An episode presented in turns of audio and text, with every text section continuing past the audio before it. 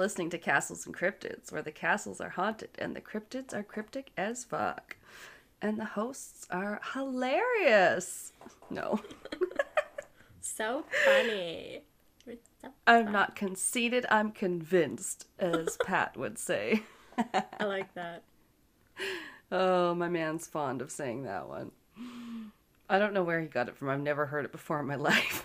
Yeah, me neither. Oh, like the BuzzFeed quiz I took where it was like, "Do you know this Canadian slang?" And I was like, "Is it going to be proper Canadian slang?" Yeah, ninety percent of it makes no sense. I'm like, I've never heard that. It, yeah, it was pretty hit or miss. Somebody was like, "Who wrote this? Do they only live in no- uh, Newfoundland?" That's a big problem. But as a PSA to our American friends, if anybody tells you that our one dollar bill is called or what our one dollar bill, It used to. we haven't had those in a while. Yeah, I was gonna say we used to have one. dollar. I remember two dollar bills. Those were eradicated in my lifetime in Canada. But no, if anyone tells you our one dollar coin is called a oney, they are lying. It's called a loony. Yeah, a oney. A oney. Well, because the two dollar. No, I saw some people comment that they try to teach their American friends that the one dollar coin is called a oney because the two dollar coin is called a toonie, which is correct, as you know. but yeah. no, we we call our one dollar coin a loony because there's a loon on it, a lovely Canadian loon. I have a question. For toonie, is it spelled like the number two or like too many? I'm googling this. Toonie. I always spell it incorrectly, as I have recently learned. It's apparently spelled T O O. N I E. Yeah, Yeah, so I would have thought it. Yeah, Yeah, it we no definitely sense. wouldn't call if toonie. I feel like they call it a toonie two O O as a play off of the loony being L O O. So then if we called like- it toonie spelled T W O, maybe we'd call a loony a oney. But it wouldn't make sense otherwise. Who knows? yeah. This sounds like This has been musings of very high lesson. people. too much time on their hands. Shower thoughts. Yeah. when you just zone out in the shower and you're like, why is it called a toonie? But seriously, I was spelling it T W O because I thought two, two. Like, what the hell does toony mean then? Cartoony? It's like the whole, um, oh, what the hell is it called? Mandela effect with the Looney Tunes. It's, but for Looney Tunes, you know how tunes is spelled, right? It's spelled like, um, tunes, like musical Yeah. tunes. Which doesn't really make sense. I don't know, man. Nothing ever makes sense. I give up.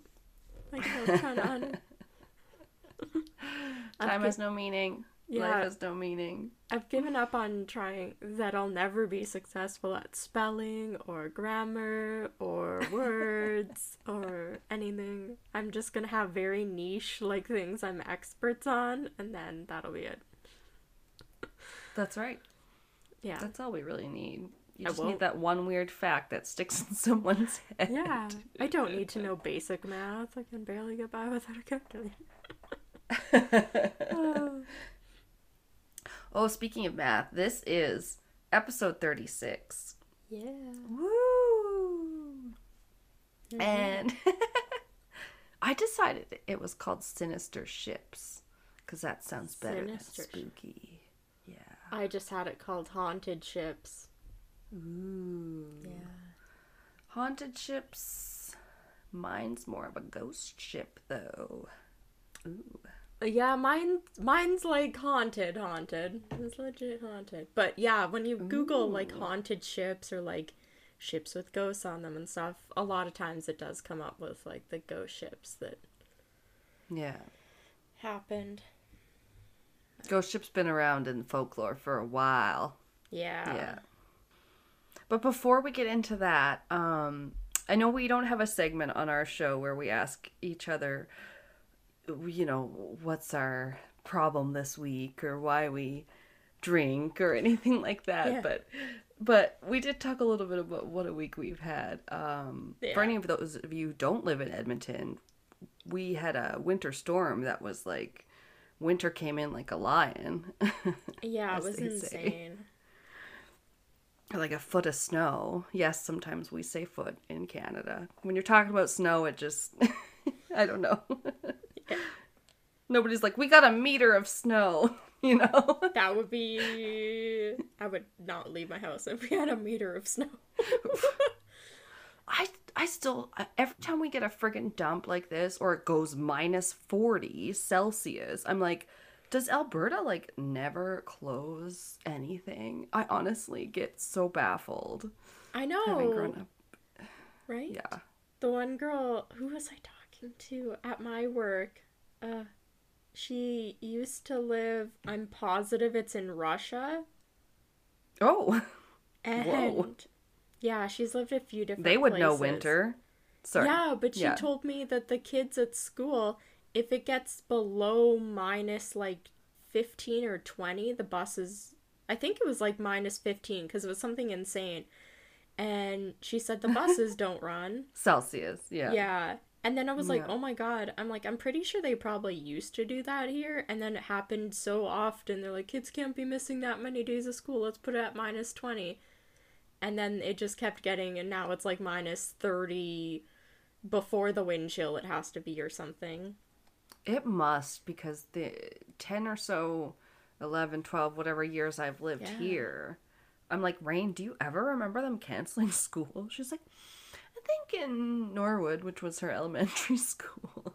Yeah. So it's like maybe like once or twice, which I was just like, wow, that's crazy. Because I don't think like that. They never canceled school. This like when I was in high school, and I remember it like it was canceled for almost a week and a half when I was in middle school, Oh. and finally they're like, no, like the kids either have to come in or like they just had to re restart school. Like just no, we can't keep like putting it off and doing movie days and like the bus kids not coming in. So they're like, no, like either you make it in or you've missed a class now. Going back to the roots of trudging uphill in snowstorms. Yeah. Yeah. Hopefully, like- with COVID, it'll be different now that we have online options. Yeah. Going forward. Yeah, that makes it better. Um, but yeah, if if you were to ask me how my week was, then Yeah. How was I, it? I would tell you. so it was it, it started out okay, but then it, yeah, it, it kind of degraded into a, a series of unfortunate events. Yeah, that snow was Yeah. horrible. Um, I remember being on like Reddit on Monday on the Edmonton subreddit and like some tow truck driver being like, if you don't have to go anywhere today, just don't. just stay home, please. I've seen so many accidents, the more that I've seen in like five years, and it's all just, you know, it's just terrible. Like the roads Yeah. were just terrible and whatever, and people getting in accidents and all sorts of things. And I have a crappy old car, and I drove Pat's car for most of the week, which was great because he's got like four wheel drive and a newer um, Ford Edge and stuff like that. yeah. Oh yeah, so much better. And it was it's like we made it to work, however long it took every day this week. Oh, that would have. Yeah. oh my, yeah, Uh, my commute pretty much doubled because it's about 30, 35, 40 minutes depending, you know, on traffic and time of day. But now it was like it was like at least an hour most days. Oh, that's all. I know it's. I was get ugh back pain. I don't know. I was like, oh, I just want to get home, and stuff like that. But then, um, what was it? They were al- also gonna fix at work. We have this heater thing. I don't know, heating some sort of mechanism thing on the roof that they had to work on again. That they had worked on in the summer and had to turn our air conditioning off in the summer, and it had got really hot. But this time they were like, oh, it's winter, we'll have to turn it off and then have to maybe turn the heat off. But we tested it when you guys weren't here at work and it's it's still going to be like workable. You can come to work and it'll be like 20, 21 degrees in there. But if you guys want to wear your pajamas on Thursday, go ahead because it might be chilly in there. So we all wore our pajamas on Thursday. Was it it ended up- super hot in there? Yes, it ended up being close. It was like 25 degrees Celsius, which is probably like eh, something in the 70s or maybe 80s Fahrenheit. That's awful. No. Which it had been hot in the summer when they worked on it, but we thought that's because they had to turn the air conditioning off because it was the summer. Like, duh. Yeah. So That it was hot, sounds so- like our old office. People used heaters as often in the summer as they did in the winter because. so- At the West office? Yeah. Yeah. Ugh. Because of that whole office winter. I don't know if it was you that sent me that sketch that's like, Office winter. You didn't bring a sweater? You dumbass. but it's a real thing here. Yeah. It's like over air conditioning. Yeah. But yeah, so this is like, you know, it's harder to work. And I was really feeling kind of like my brain was half melted at the end of the day. Yeah. And so, whatever, I was finally off, and then like go out to the car, and I'm in Pat's car, and then I had to park in a different, um, like parking lane than I usually do because the people working on the roof had taken up like the first third of the parking lot with these giant ass cranes and a bunch of shit. So I just wanted to park with the rest of the cars that were in Yeah. like two lanes. Just yeah, I didn't want to do anything to hurt Pat's car. That's his baby. Yeah. Um, so I just wanted to take it easy. And then I get out there and I'm like ready to go home and it's dark and yeah, like I say, my brain feels half melted and I'm not parked in my normal thing. And then I go to back out and then I hear like crunch and I'm like, oh my god, I just fucking backing out like an idiot. Forgot about the or didn't pay attention to where the concrete pillars are, where they have the plug-in stations because it gets to minus 40 here. Mm-hmm. Sometimes you have to plug your fucking car in. Yeah. So they have these little, yeah, squat little concrete pillars, and I like was looking at the back, and my front end, his front end, scraped the fucking concrete pillar and like scraped the whole wheel well Oh of god. his car, and it. I thought, well, it's just a scrape. That's really shitty, but it's like, no, it's dented a little bit. Yeah. And that was my shitty situation this week. God, that sucks. Yeah, you've had a week. Jesus. Um, but the good news is it he has some accident forgiveness and his rates won't go up, but we'll have to pay a deductible for the fixing of the vehicle. Yeah. So yeah. Oh. Gosh. Yay, yeah, you know how that is. You, Yeah. You've dealt in insurance. Yeah. uh, Good thing he had accident forgiveness too. I know. Well, he thought they were like, well, she's not. A, you had her listed as a driver, but she's not a driver, so we don't know if accident forgiveness applies. And by the first phone call, he was pretty upset. But then by the second person he talked to, it was they were like, no, you've got accident forgiveness, so that's the good news. And we're like, oh, okay, great. Yeah, because like you have your own car. hmm And I just wasn't driving it because it's not as winter great. It's older. Yeah. So it's got some issues. But anyway, um, we're here, Yeah. and yeah, we're gonna talk about some ships. But that was that was a bit, uh, yeah. Why it's like I'm excited to be able to relax a little. Yeah. oh my god. Yeah. That's crazy. Well, at least you're okay and sounds like things are gonna work out. Yeah, yeah. I was just, you know, it was one of those where like you're like, great, now I have to tell them. You're like, Yeah. I kind of wish I could just lie. but that wouldn't that wouldn't fly. So No, you should never do stuff like that. no, Honesty's I'm the actually a terrible policy. liar. Yeah, it's I'm- just rough when you know the person's gonna freak out Yeah. or at least be upset. Mm-hmm. Yeah. I'm trying to remember now. I was gonna tell you. Yeah, that that's That's kind of where I'm at. Yeah, mentally on this Friday evening while we record. Yay! It's nice to have. It's nice to record today, and then I had the day off actually because we just um finished the renewals we had to do for vehicles this month. So it was like there wasn't going to be very much work to do there today. So Nice. they're like, it's one of those if you want to take a vacation day or whatever, this would be a good day to do it. so yeah. Yeah, that would be fun to do. You know, more time to work on our podcast. Yeah. It's always something to do on it, right? it's true.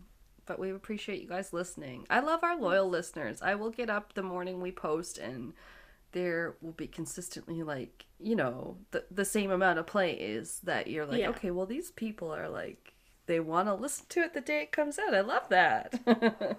Yeah. Yeah. Um. So who is? We haven't decided who's going first yet with the ships today. No, we didn't really, I guess. No, I don't know about yours. I don't think. No, I don't don't- think I even told you the name on mine, did I? Nope, I don't not yet. What are you covering? Uh, mine is the USS Hornet. Ooh. I don't know if Ours both have the SS. Does that mean anything, or does it just mean sailing? that I should have asked my sister. She is in the Navy. She's probably gonna be so evolved that we don't know. I asked her at least one question while researching. But yeah, no, a Oh my god. I'll look it up. yeah. Okay, what's yours called again? The USS Hornet. There's been Oh, a neat. number of them, but It sounds like a ship or a almost like it could be a plane or something too. Oh, it, uh, it's a big ship by the looks of it. Okay. Yeah. Means probably United States sh- something. no, but mine has an SS and it's not from the states.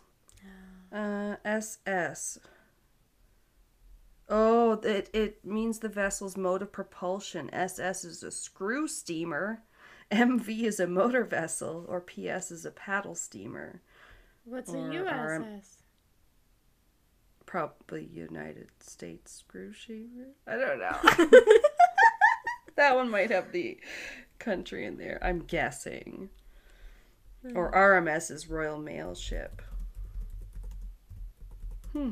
What does US? Oh, great. Thanks, Google. What does USS stand for in Star Trek? That's exactly what I'm looking for. oh, it just. Oh, oh, it's okay. boring. Sorry. USS just means United States ship. Oh, Which is what I okay, said so it the SS can vary. Yeah. Yeah, because it also says for SS Titanic means steamship. So Okay. mean steamship, screw steamer. Maybe they just took the screw out of there because that sounded interesting. They're like, well, we've already got enough words that are like semen and questionable. Yeah. Oh my god. All right, so what's okay? What's the story of the Hornet? The Hold. S U S S. I just realized my ambiance lighting wasn't all on. I have flickering flameless candles to put on. One sec. I, flickering. yeah, they kind of like flicker. I have three of them I normally put on. Alright. So, the USS Hornet, um, I found off of like a list of haunted ships. And the first time I looked it up, I couldn't find very much about it. So I was planning to go with a different ship and then found out that that one had even less about it. So I went back to this one and managed to dig up some info. That's true. I don't think a lot of them are super long unless you're counting like the theories and stuff. Mm-hmm.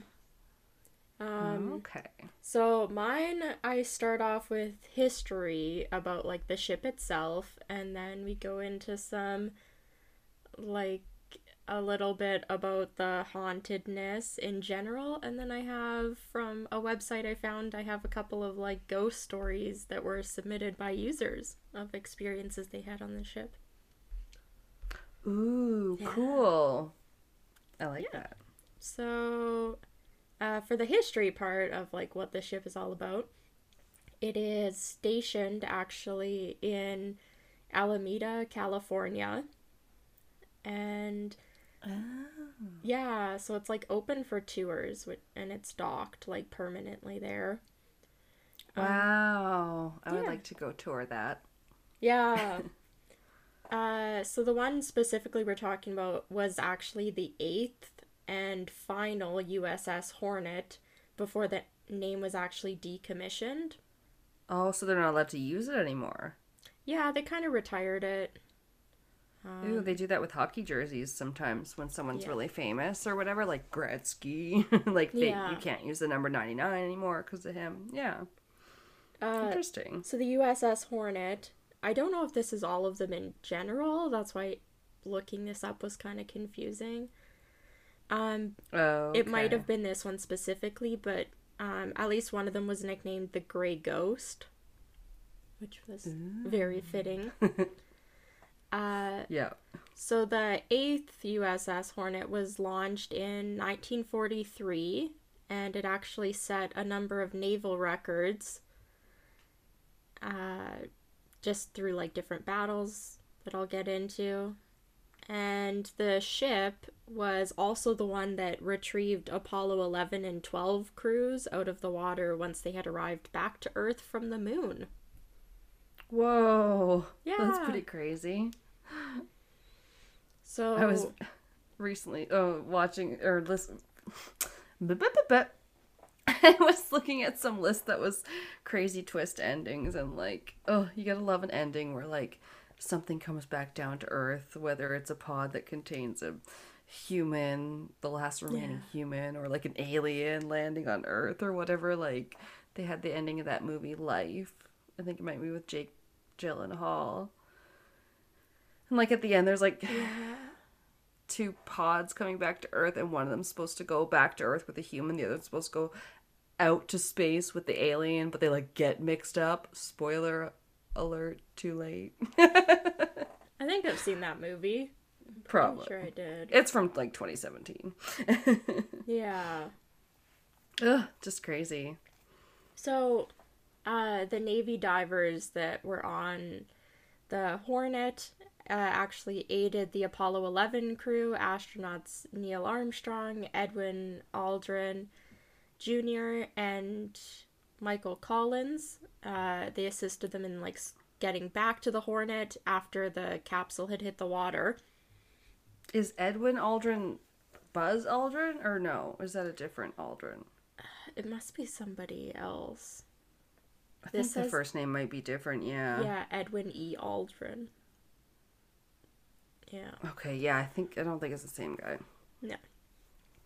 Uh, the Apollo crew wearing containment su- were wearing containment suits because of the possibility of introducing alien bacteria, and they actually stepped out from the helicopter. So I guess the helicopter like went out and kind of flew over the capsule. They got went from the capsule into the helicopter, and then the helicopter landed back on the Hornet.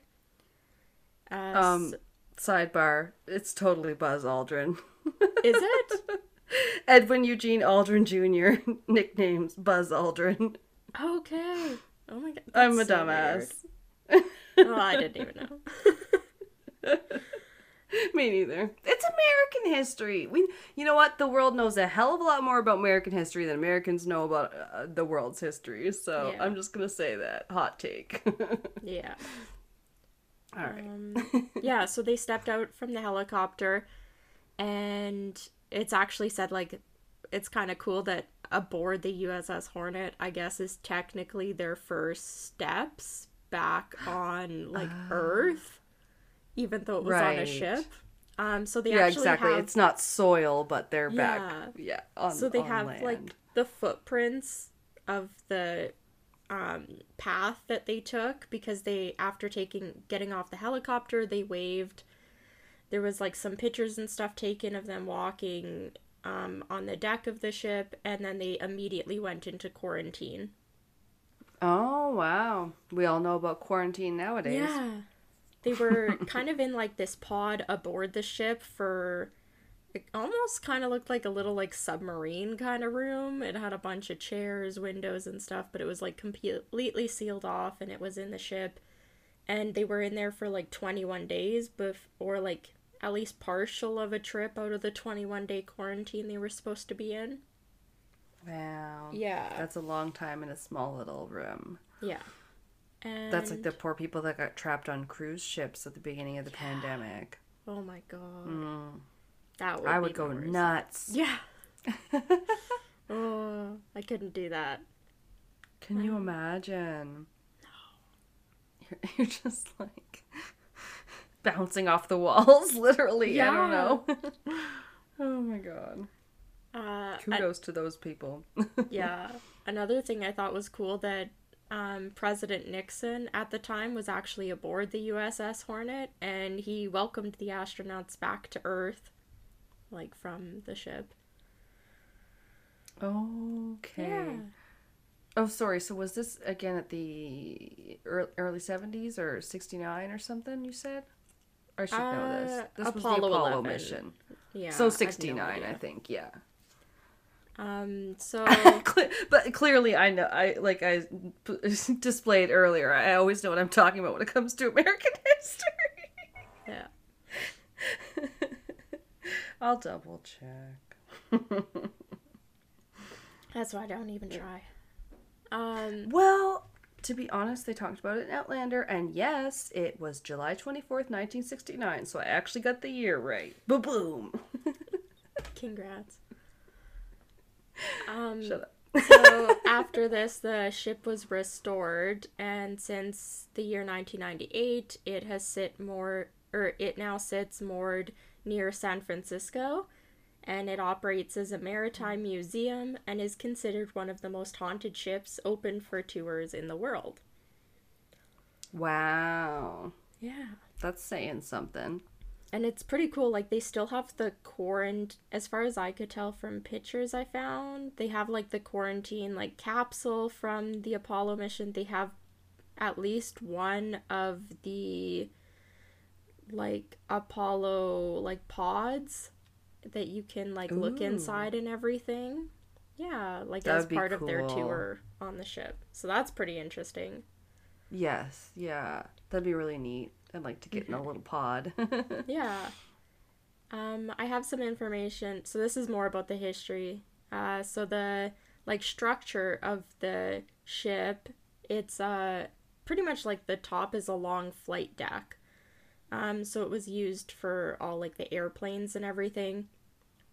So right it's an aircraft carrier yeah. Uh, the Yeah, they got real flat tops. yeah. The flight deck was 894 feet long, and that's roughly the size of three football fields. And interesting enough, it was actually primarily built built by women, which was kind of cool. Yeah. And that is really cool. the and the ship weighs about 40, 41,000 tons. So, it's heavy. She thick. Yeah. Um, did you? See, oh yeah, you said what year it was. It was the. It was the sixties. Okay. No, that's really cool that women built it. That's really awesome. or this one this one specifically was launched in 1943 Oh right. Yeah.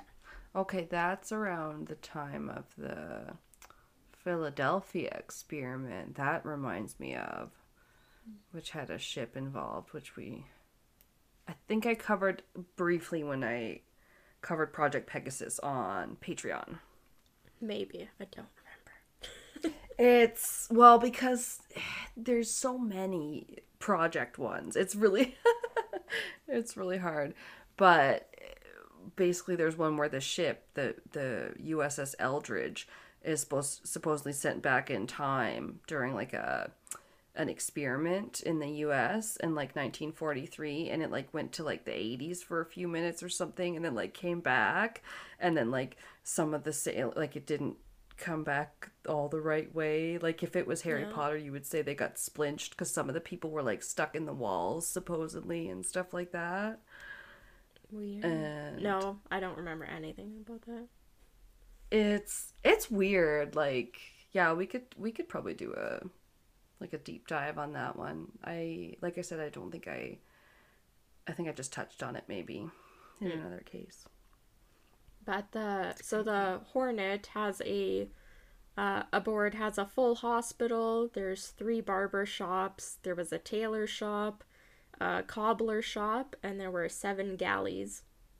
Okay that's kitchens Yeah. Uh, there was a 3,200 Navy crew members serving aboard, and then as well as a small group of Marines were also assigned to the ship. And- okay Yeah, from what information I found, it said that some of the Marines didn't like the assignment of working on the Hornet because it was considered to be like pretty boring, I guess. oh boo-hoo Yeah.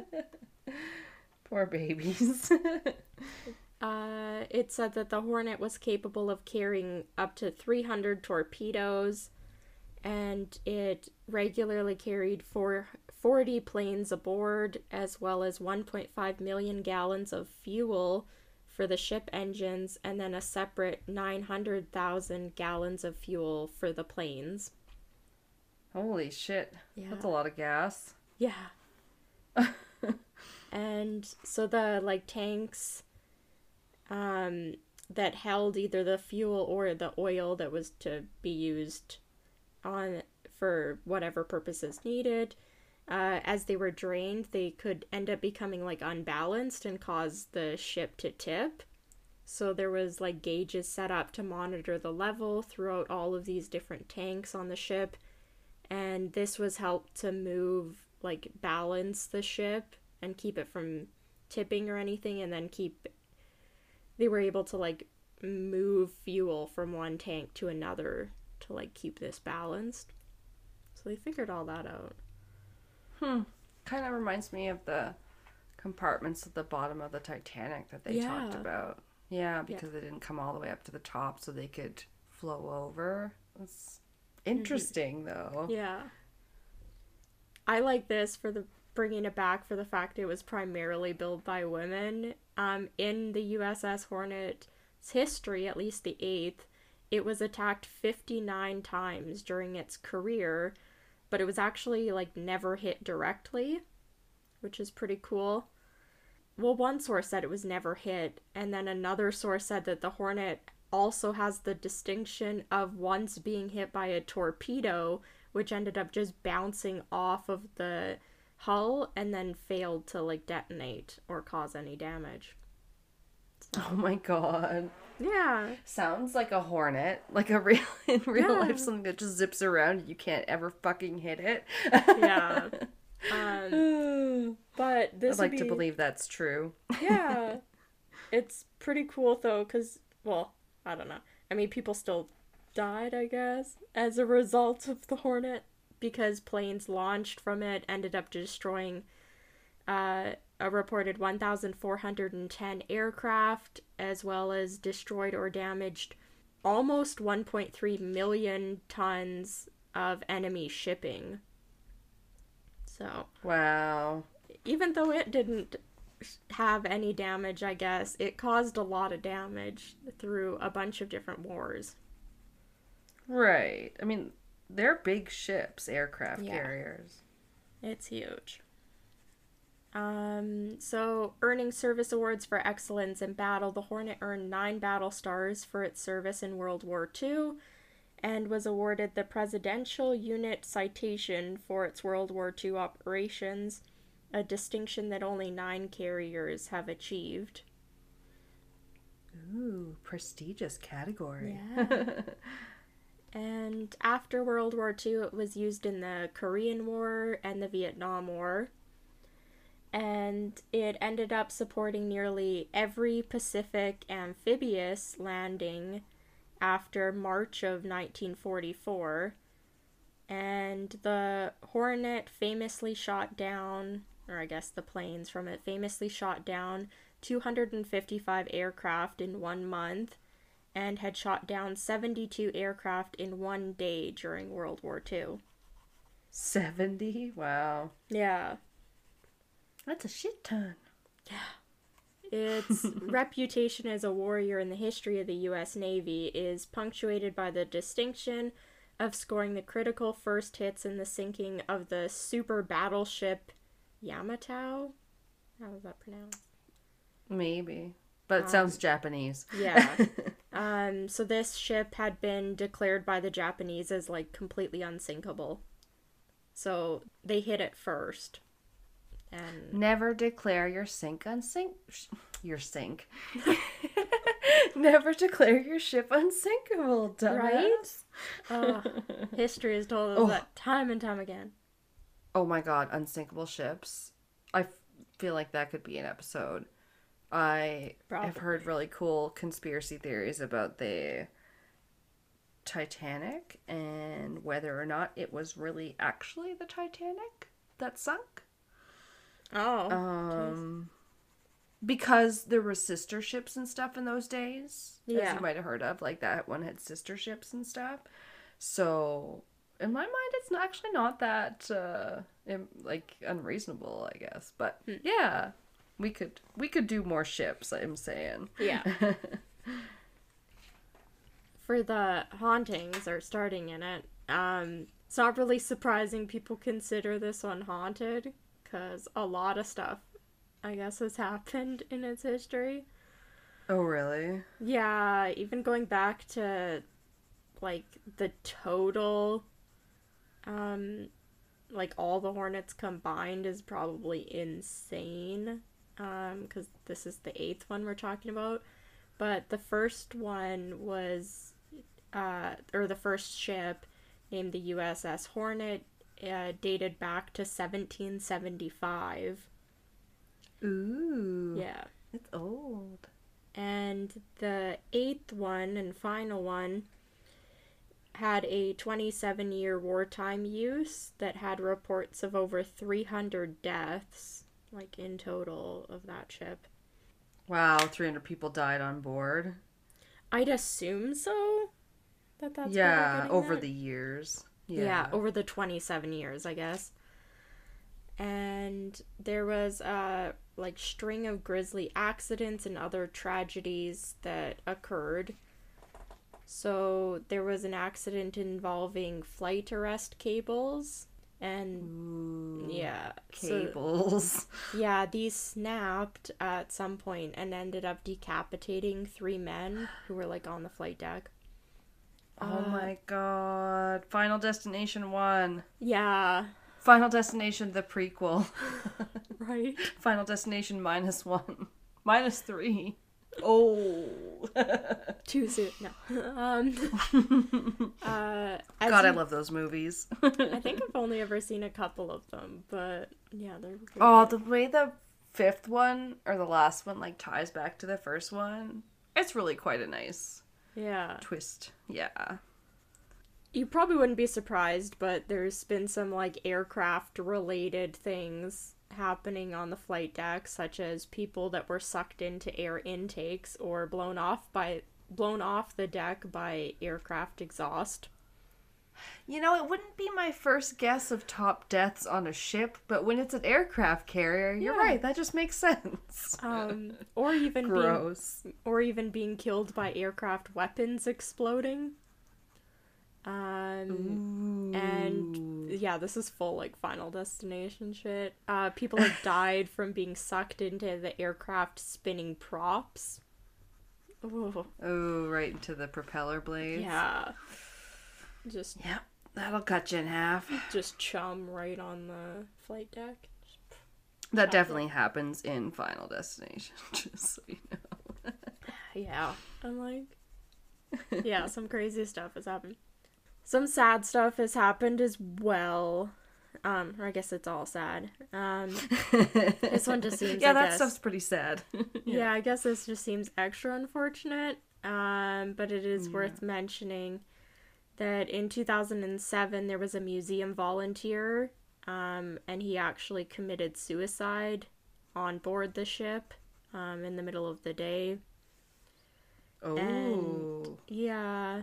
Uh, he was found in the engine room by a fellow volunteer. Um, and this gentleman's name was Edward Vila III. And he was actually a volunteer, like, electrician working aboard the ship. And okay. yeah, he was found hanging, like, he had hung himself in the engine room. And he had been last seen in the morning of the same day, uh, just a few hours before his body was found around 2 p.m. so they're Um, like not out at sea at this point? They're docked, do we know? It's been permanently docked and operating as this museum since the like 1994, I think I said. Right, so this guy's not just like 98. I don't know. I don't know. It's not because he's been out at sea too No. long. That's not a factor in the suicide. No. Okay. Um, Weird. So the thing that I found, or I guess a few of the sources I found that talked about Edward's suicide did say that, well, like the engine room is, it was kind of strange that he did it in the m- morning because they were giving tours and that room is one of the rooms like part of the tours but it is said that like nobody saw his body before another volunteer found it which is good i guess Jesus. you and yeah. your finding bodies in your um cases. yeah No. Oh, that's horrible though. Hey. um so there in like what information was put out to the public they nothing said whether there he had left a note or if there had been any like indications of him thinking of killing himself and they didn't really even notify the public if he had like any family like his parents kids a spouse nothing so we don't know about Hmm. just kind of of kept it quiet. Yeah. But he was like on the ship for the volunteers. He was one of about 150 people who were volunteering on the ship. Um, so they kind of hold different positions. Some of them act as teachers or lecturers who kind of, I assume, go through these tours and stuff with the public. Um, so they teach you about the ship, and uh, some of them work as the painters and electricians, as Edward was, and some of them help restore like mechanical parts of the ship to kind of keep it at least semi operational. So they keep it in like good condition, I guess. Right. Yeah, there would be quite a bit that would go into that, not Yeah. just the the tour guides and stuff. Yeah. That makes sense. So these people are like volunteering. So that's what he was doing on the ship. He wasn't being paid or anything there. He is working as a volunteer. But some of It's the still creepy, like yeah, it's unfortunate. like Right, but like I've volunteered at a a historical settlement and like yeah, I was still there all day and like you know what I mean? It's still like you still feel like you're like a worker there and yeah, it would still be fucking creepy to find someone there actually dead. Um one time my mom just stuffed up some some clothes and put them in one of the houses that was Oh supposed to be said to be haunted just to scare her coworkers a little. But it wasn't a real dead person. No, but that would still oh, even just for a second, you're thinking Yeah, it just looked like a terrible like scarecrow, you know. It's just like a bunch of lumpy like bedclothes and a dress and like a, a flat little bonnet or something. I don't know. yeah. Um, yeah, so getting into like the actual hauntings here, um, staff and visitors have claimed to experience many supernatural phenomena aboard the ship. Uh, they've retort. This is kind of just like a quick run through before I get to like the specific stories, I guess. Um, Yeah. there's been lights turning on and off. There's reports of vanishing bloodstains that appear and disappear. Vanishing bloodstains. Yeah. Weird. Uh, there's been apparitions and objects that are reported to move by themselves. People have reported the feelings of being touched or even pushed when no one is around. Photographs taken inside the infirmary aboard the ship often show a shadowy figure lying in different beds. I guess it moves around. Oh, like Goldilocks. Yeah, I don't like this. uh, it's too soft. Uh, photographs have been taken of a uniformed man tied to a chair. That when the picture was taken, like by the person with the naked eye, that person, that like man wasn't there. It was only when they like developed the pictures that they saw him. Ew. yeah, I kind of miss miss that, like with the, the way you have pictures you can see immediately now. yeah, Like it's somehow not as creepy as you like look at it afterwards and it's all developed and then something's there. like a month later. Oh, Yeah. so creepy. Unless Uh, you just throw them out like Erin from The Office when she's like, disposable cameras, they're fun, but we'll never get to see these pictures again. just chucks them away. Uh, That sounds about right. Whenever like the film would get exposed and then you couldn't develop the pictures, I was like, damn it. What even were that? What's even that camera from? oh, yeah, like if you find one. But no, you, like, she just didn't understand them in that Yeah. scene. And she was just like, you just take a bunch of pictures and then you just throw them away. Disposable. You're like, you get it, but not quite. you tried, honey. Uh, people have also reported hearing voices of men talking, as well as footsteps, and even like hatches and doors slamming shut. Ooh. Yeah. So the museum itself offers kind of like a one hour long paranormal investigation tour. And they offer a separate package which even allows you to spend the night, like sleeping on the ship. For extra creepiness. Would you do that? I don't think I could with some of the stories I'm about to tell you. Oh my god. Because some of it's from people who slept there, and I'm like, no thanks. Yeah, I wonder because there's something that's just so creepy about a ship. Hotels are creepy. Ships, somehow I would argue, even creepier. Yeah. You're just more isolated because you're usually out on the water and like, Yeah. uh, okay. Um, so these like they were listed as ghost stories. Um, the list I found them from was eastbaytimes.com. Um, so I just copied them. They had them like named and stuff, but I think they got them from a separate site. I don't think these were like submitted to them. So I'm Oh, not sure what the original sources were, but these what I had found compiled from eastbaytimes.com. So the first one it, they titled was the Dress Whites Ghost. Um, so this one's actually really really common that people see. It's a ghost that's wearing like the ceremonial like dress whites uniform. Okay. Yeah, like the the cliche like all white.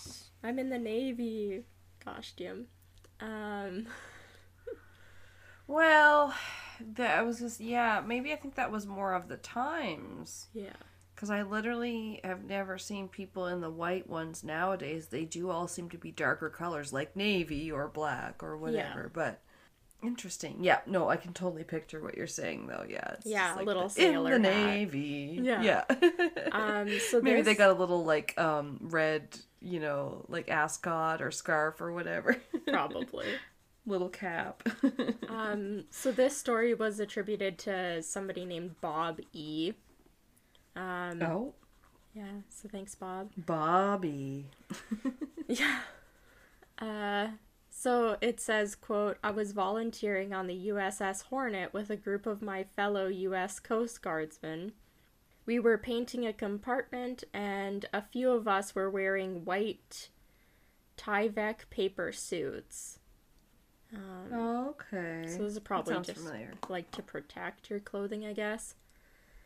And right.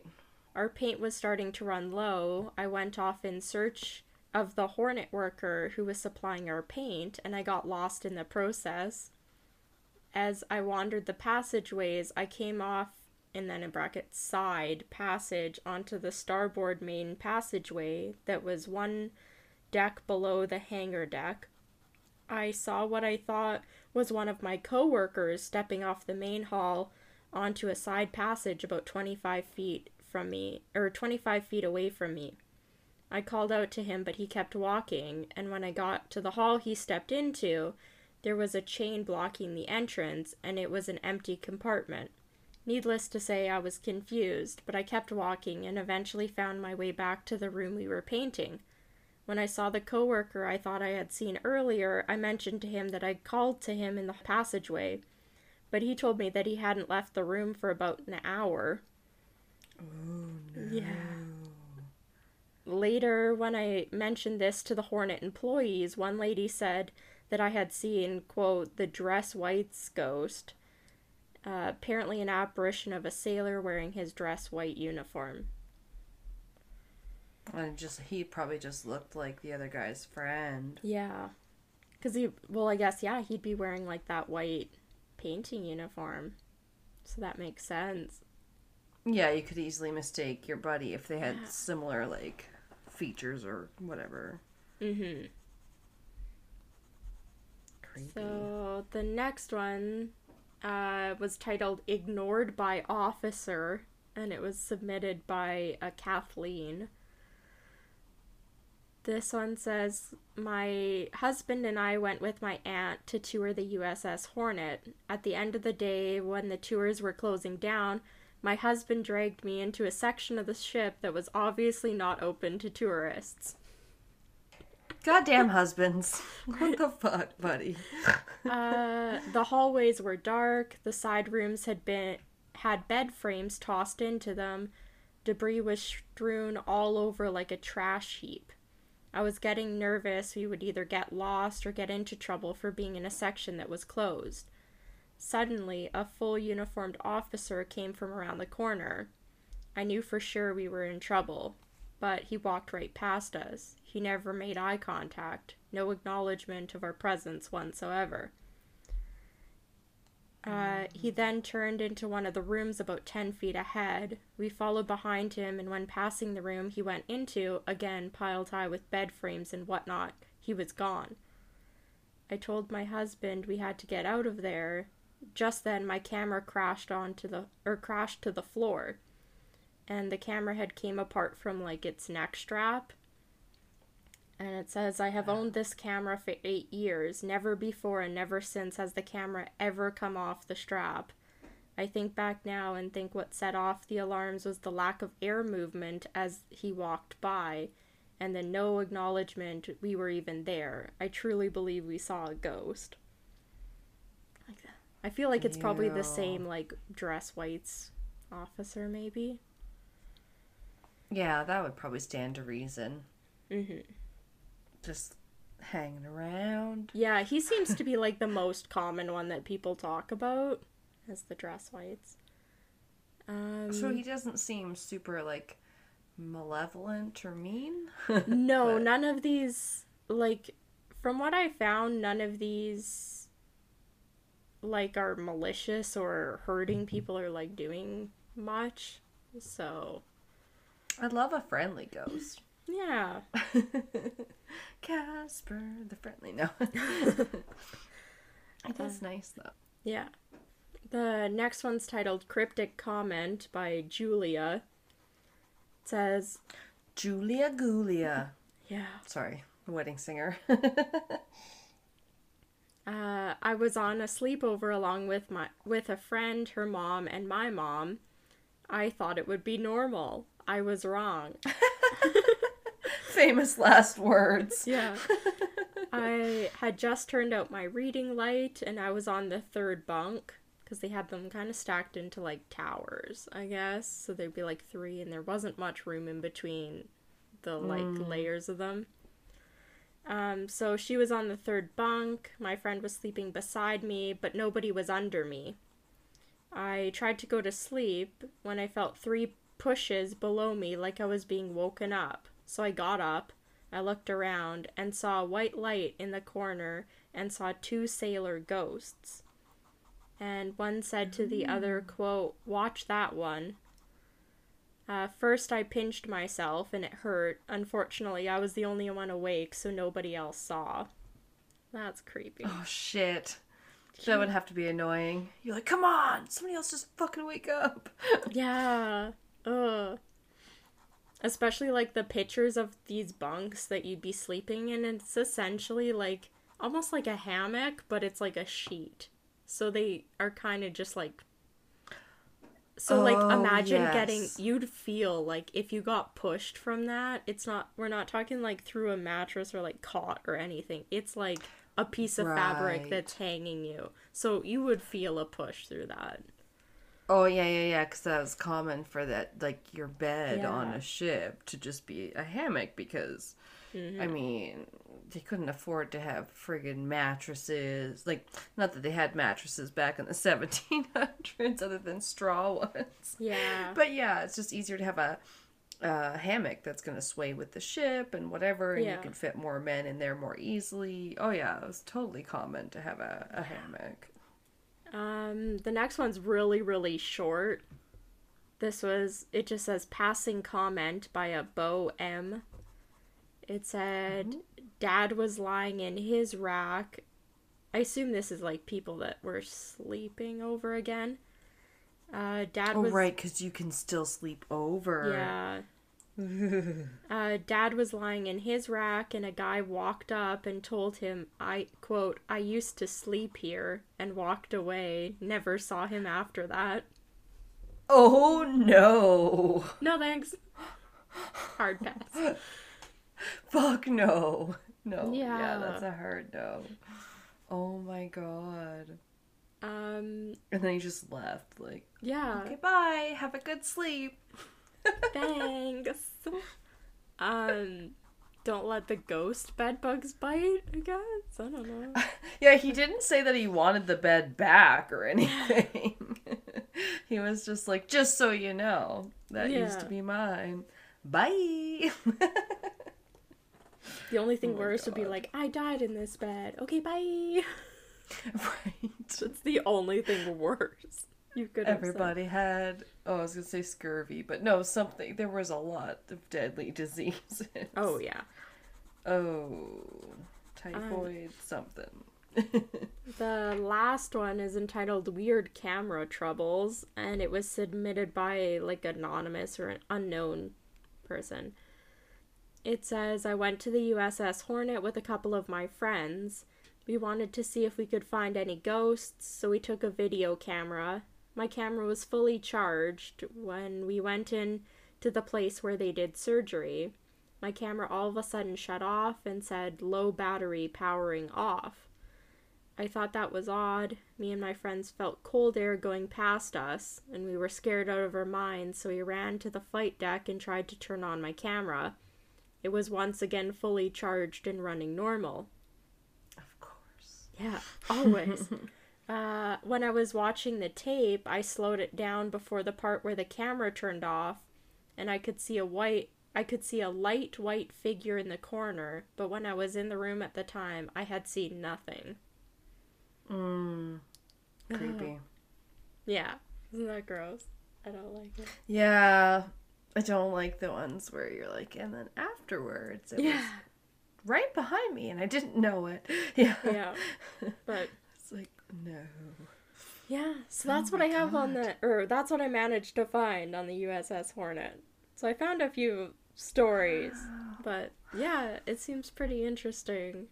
It's kind of It cool. does. And I and I feel like it's one that we, I should have known somehow Right? because like I said or I think I said that the even the name sounded familiar, the Yeah. USS Hornet. It just sounds you know like a famous um vessel I should have I already knew about Yeah. a little bit, but obviously not not at all. Yeah. not the full story. No, oh, yeah, I wish I had been able to find like a bit more about the hauntings and stuff, but that was really all I could find. But whether That you're can be the hardest part of the research I find. You know, especially if if if you see that like no other podcast has covered it and you just have like maybe articles you know no video or audio options you're like oh maybe there's not a lot to this case and i really am gonna have to dig. That's why I was happy I found like the stories from the one site. Cause I know. I love the little personal accounts. Like that's so Yeah. fun. I love you get like some history and then if you can find some like personal stories, it's just like the, the perfect way to tie it off, I think. Yeah, that was really good. Mm-hmm. thank the you. Hornet. Hmm. Yeah. Never I never expected that. I thought I knew some ships, but I didn't I didn't think you'd pick that one. yeah, I almost didn't even the second time after I researched it because I was having a hard time finding anything about like the ghosts or anything on it. yeah. Yeah, it can be difficult. Mm-hmm. We'll be right back and then we'll do your ghost ship. After these messages. All right. Well, today I brought us a ghost ship that you may or may not have heard of because um, I know there's been one or two podcasts about it. I heard it on uh, the Drinking the Kool Aid that I listened to. um, and it is the ghost ship, the SS Orang Medan. Yeah, I No. hadn't heard of it. I didn't look it up because I knew you were you told me you were doing it, so I avoided it. Yeah, I don't think it's as famous as, say, the Queen Mary or something else that's haunted, but I think it's a good mystery. I love a mm-hmm. good mystery. the mystery starts with the year it actually happened in. Um, it happened in the 40s. That much we seem to know for sure. But as to the actual year, depending on the newspaper report, it was first reported in about 1940, and additional reports ran to like 1947, 1948. So I'll just say it happened in the 40s. Sure. It did. So I think that much we can claim to quote unquote no. but yeah, this one's yeah, this one's pretty mysterious. Um she was probably a Dutch ship. Uh again, it's mysterious. So so mysterious. well, we'll get to it, but it, it may have been Dutch.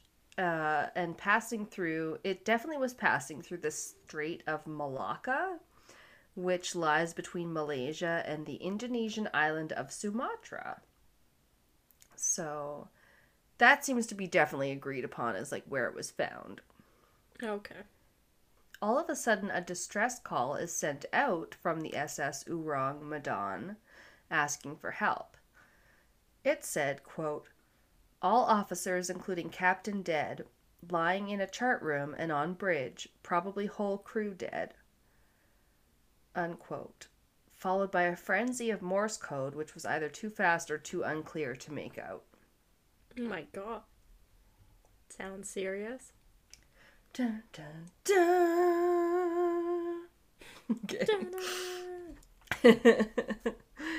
premise. Um, and then an Italian officer, supposedly, a lot about this case is just, you know, not 100% confirmed, you know.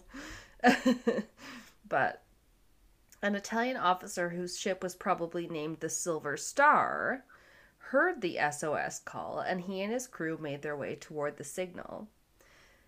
Um, it reportedly took them about a day to arrive at the location of the imperiled ship, but it was dead in the water, so completely still. It was not moving and just listing to one side slightly, so Uh, maybe starting to take on some water. I don't know. That'd be creepy, I think, to see. Yeah.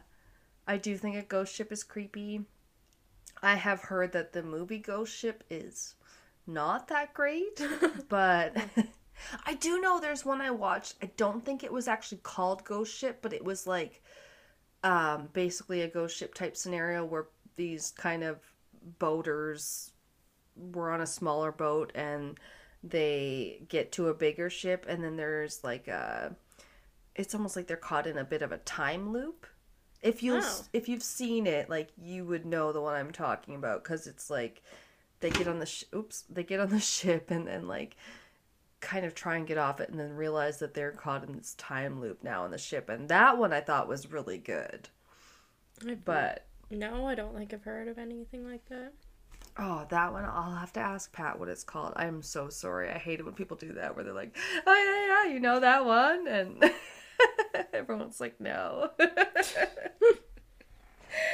but um, it'll be in our collection, so I'll I'll confirm the name of that one. But it, that one was pretty good. I I love a good time loop anyway. Yeah. I, I like Yeah. time loop ones.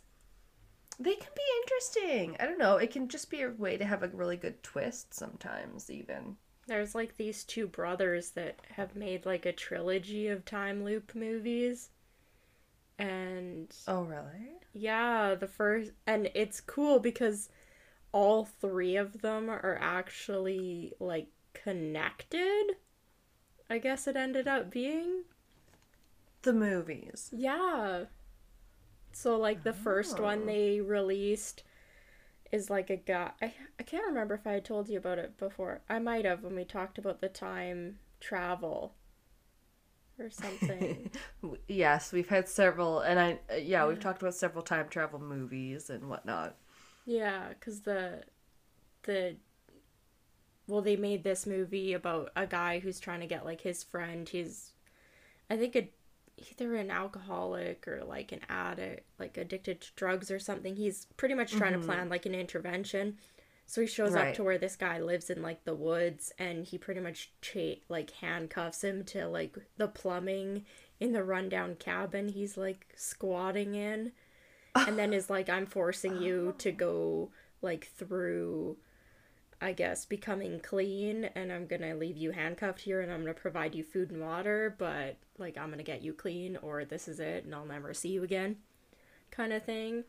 Oh, Yeah. sounds sort of familiar. I wonder if I haven't seen that. Okay, Yeah, mm-hmm. and then at the end they figure out they're like in like a weird time loop, and then in the second movie in the trilogy, there's like a separate time loop involved that has a where like the two brothers who are actually like the director and producer of the movie they star in it.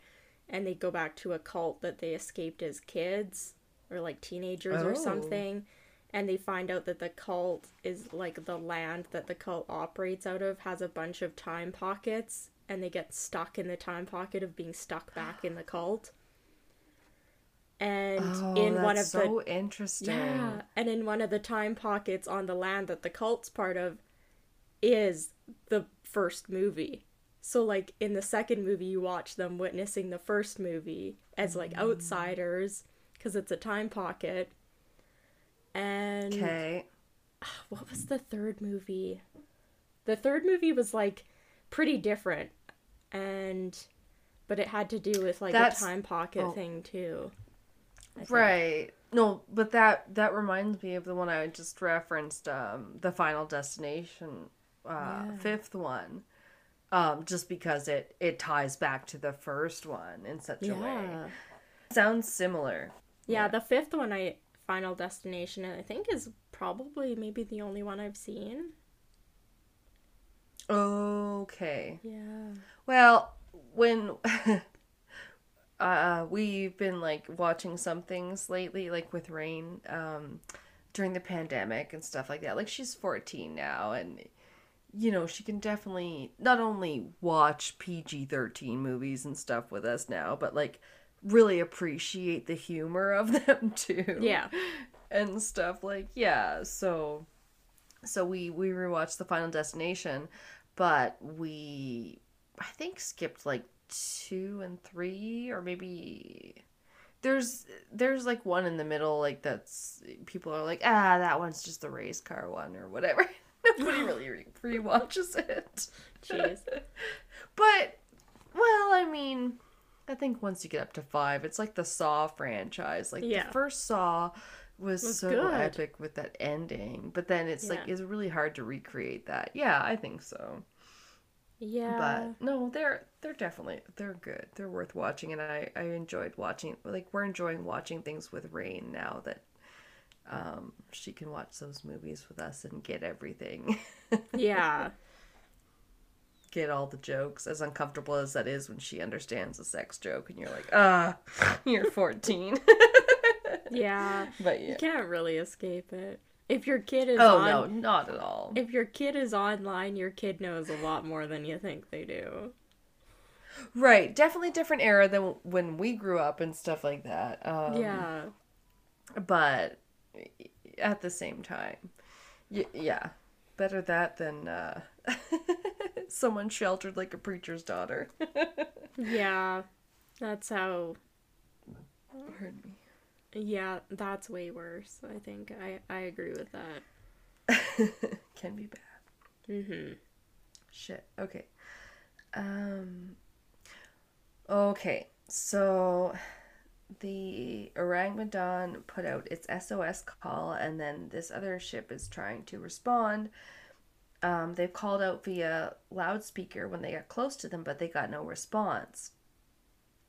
So they did board the ship, and they were able to. And once aboard, they did uh, find bodies. So it seemed like, yeah, okay, makes sense. They were calling for an SOS. Um, yeah.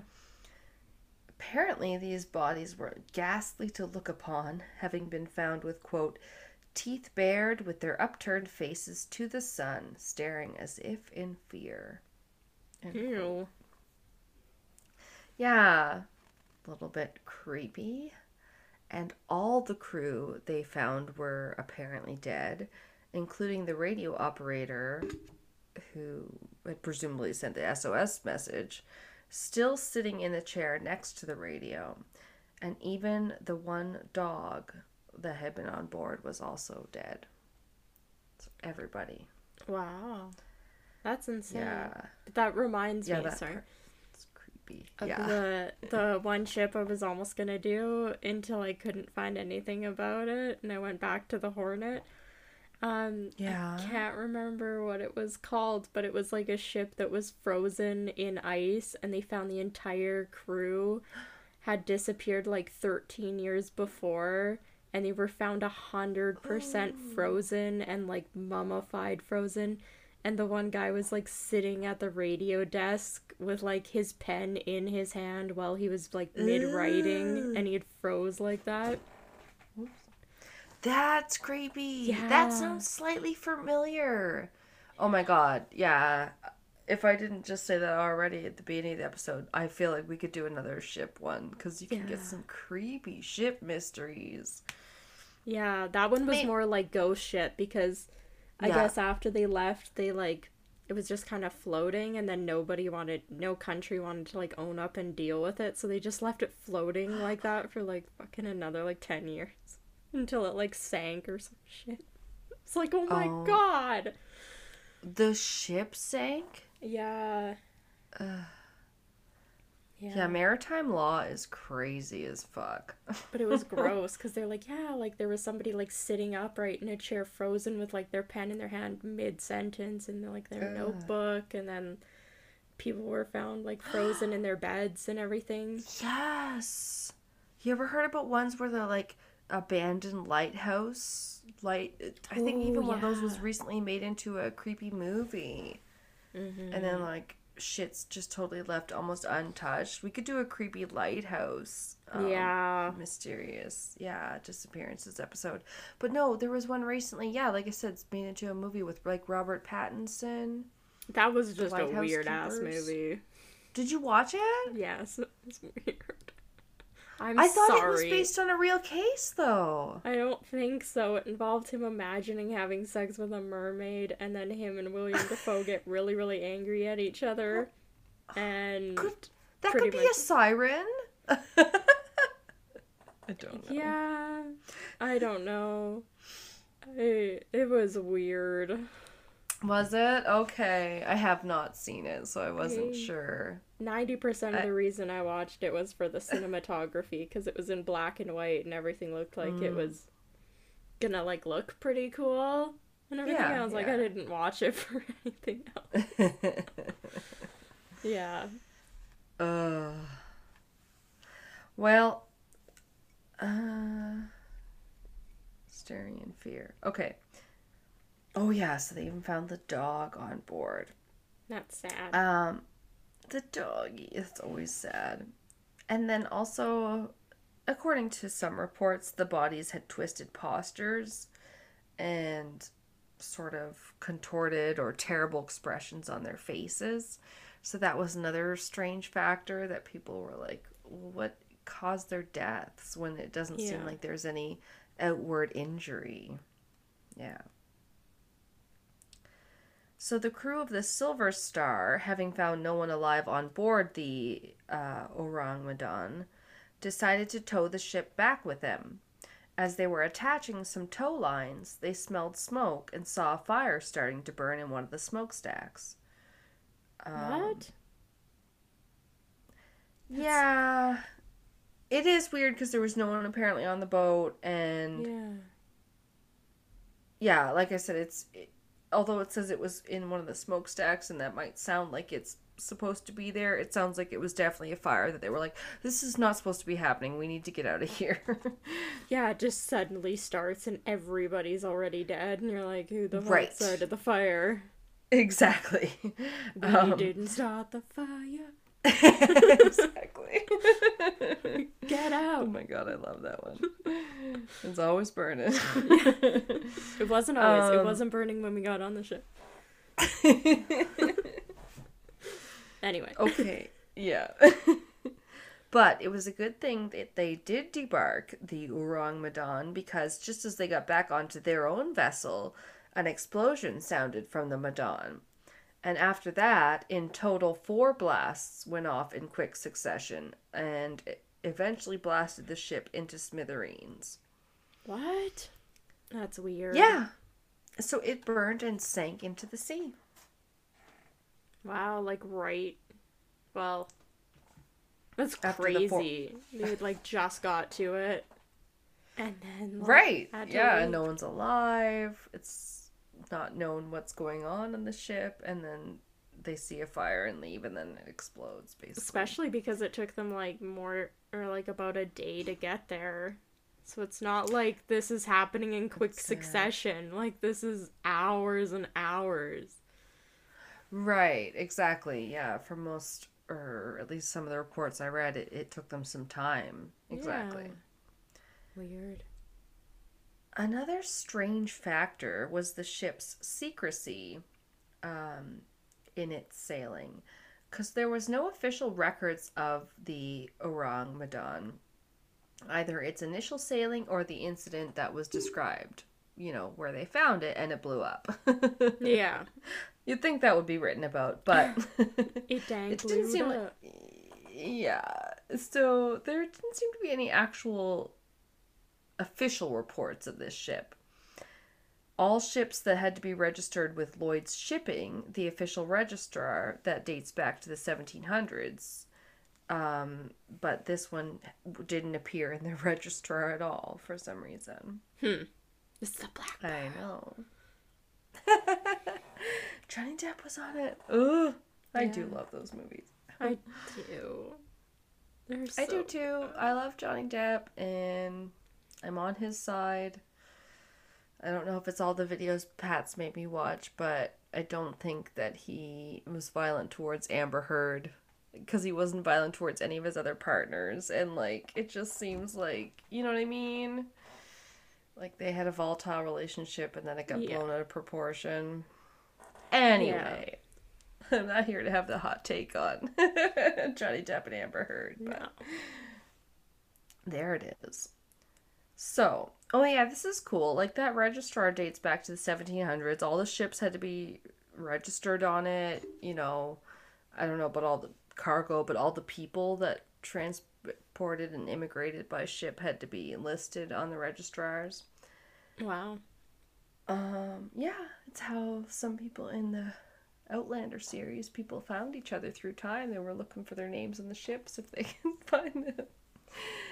Oh, okay. And and nowadays some of them have been uploaded online and like obviously it's been switched to online so the the registrar exists still today.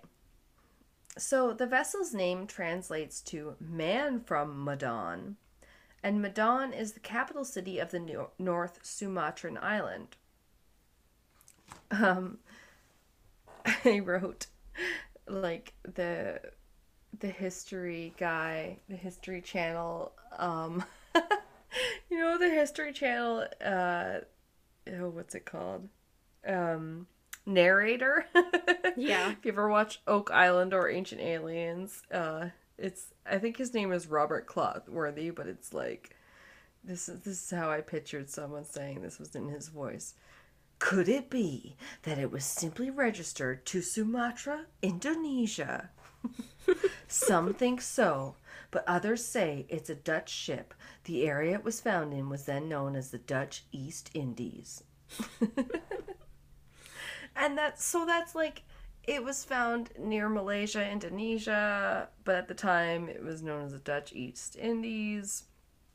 So I guess that's maybe why people thought it or called it a Dutch ship was my understanding anyway. Oh, Yeah. okay. Um yeah, so there's been some some investigation and theories into this reports. So Professor Theodor Siersdorfer could probably be called an expert on the Orang Medan, having studied the mystery for over 50 years now.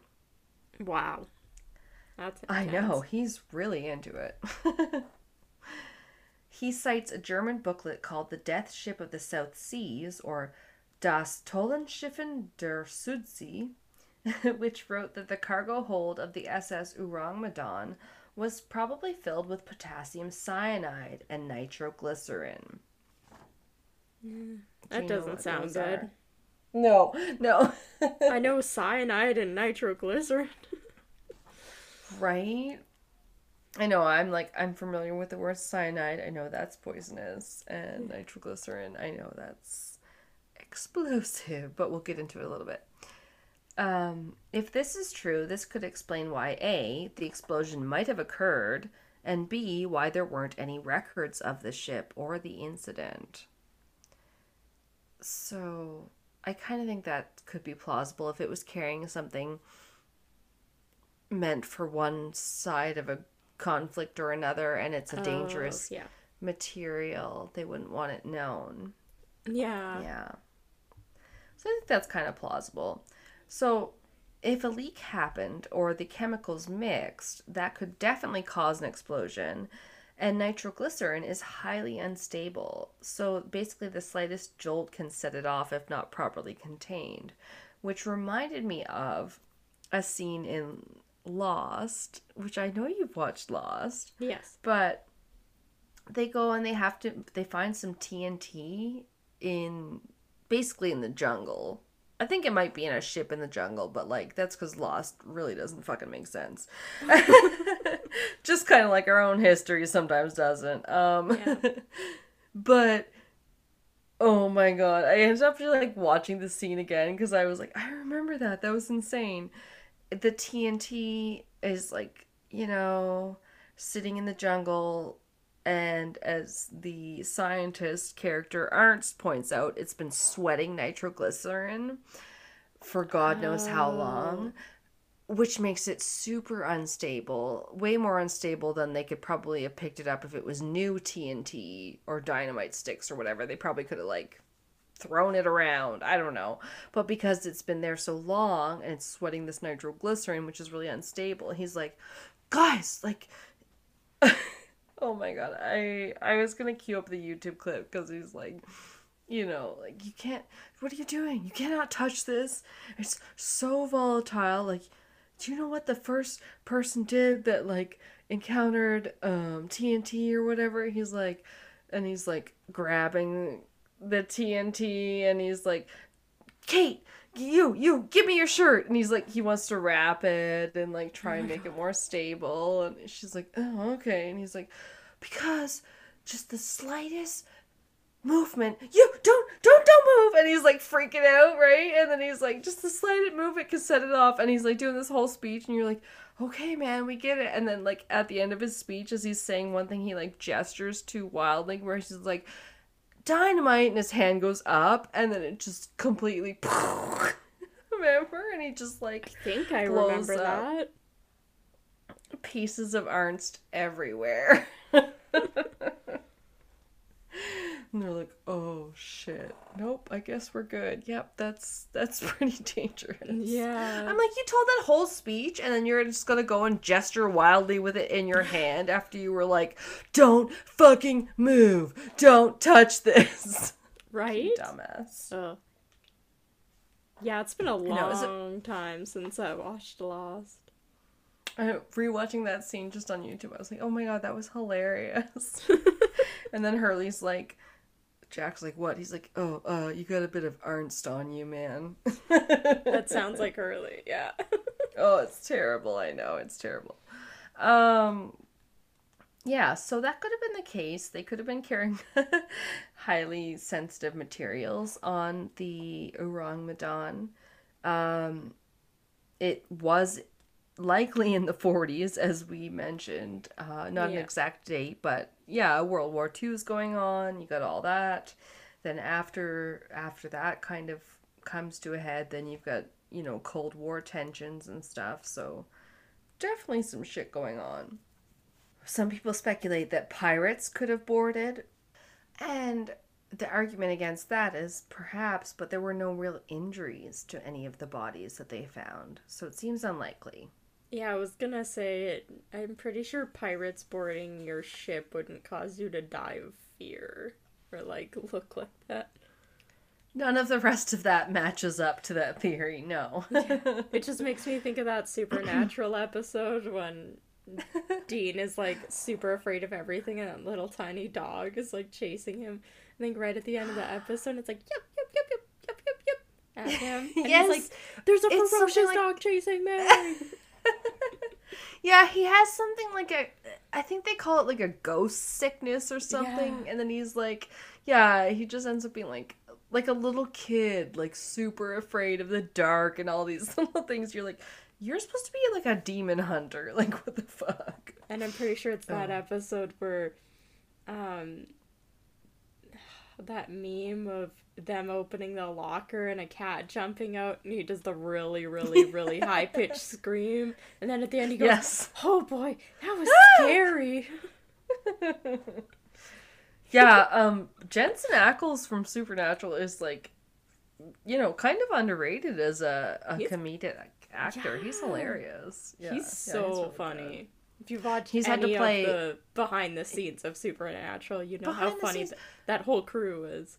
Scared of ghosts, he's had to play a dog. He's had to play an old guy. Like he's had to play like all these different like versions of himself that just end up being hilarious. Yeah. Like when he's like inhabited by like a dog. I don't know if it's a dog spirit or whatever, but he's like a dog and he's like the Oh, yeah. postman. He's like you, you, you, you, you, you. you." It's Yeah. just like it's so great. I remember that, yeah. Also, I saw a clip of him on Instagram today where he was on a road trip with his family and Carry On My Wayward Son started playing, which is like, you know, the theme song. And he was singing it and he was like, guys, I didn't plan this. Also, it looked like he was driving like a jumbo jet. I was like, what the fuck is that RV? You look like you're driving a a regular SUV and then he like uh, like who probably his wife, you know, is filming him pans to the back and it looks like a fucking motorhome. I'm like, what the fuck are you guys driving? Oh my gosh. It was huge. Yeah. All right. So it could have been pirates. You know, it's always pirates. Yeah. But also, one lifeboat was missing from the ship. That was interesting. Oh, okay. So maybe somebody got away. Or It something. oh, yeah, like that movie Life. Especially though, um, because some report reports said that all were dead, but there was no definitive um, number of people that were supposed to be on the boat. Yeah, you got no records and nothing. Yeah, so it's hard to say who was missing or not. That's the thing. Um, one report by the Associated Press, Press published in the Yorkshire Post, pointed out that the number of bodies seemed pretty low for the size of ship that it was. The report said that they found about 12 bodies, but had expected to find about 40 for a ship of that size. And most Yeah. things I did read, I think, said about 12, although I think I came across one or two reports that said there was maybe like 20 ish bodies. But again, it's Yeah. not clear. Um, the first accounts of the ship to appear in North American media was a write up in the San Francisco Examiner by a man named Win Brooks. He claimed the Orang Medan was a 40 year old cargo ship weighing 5,000 tons.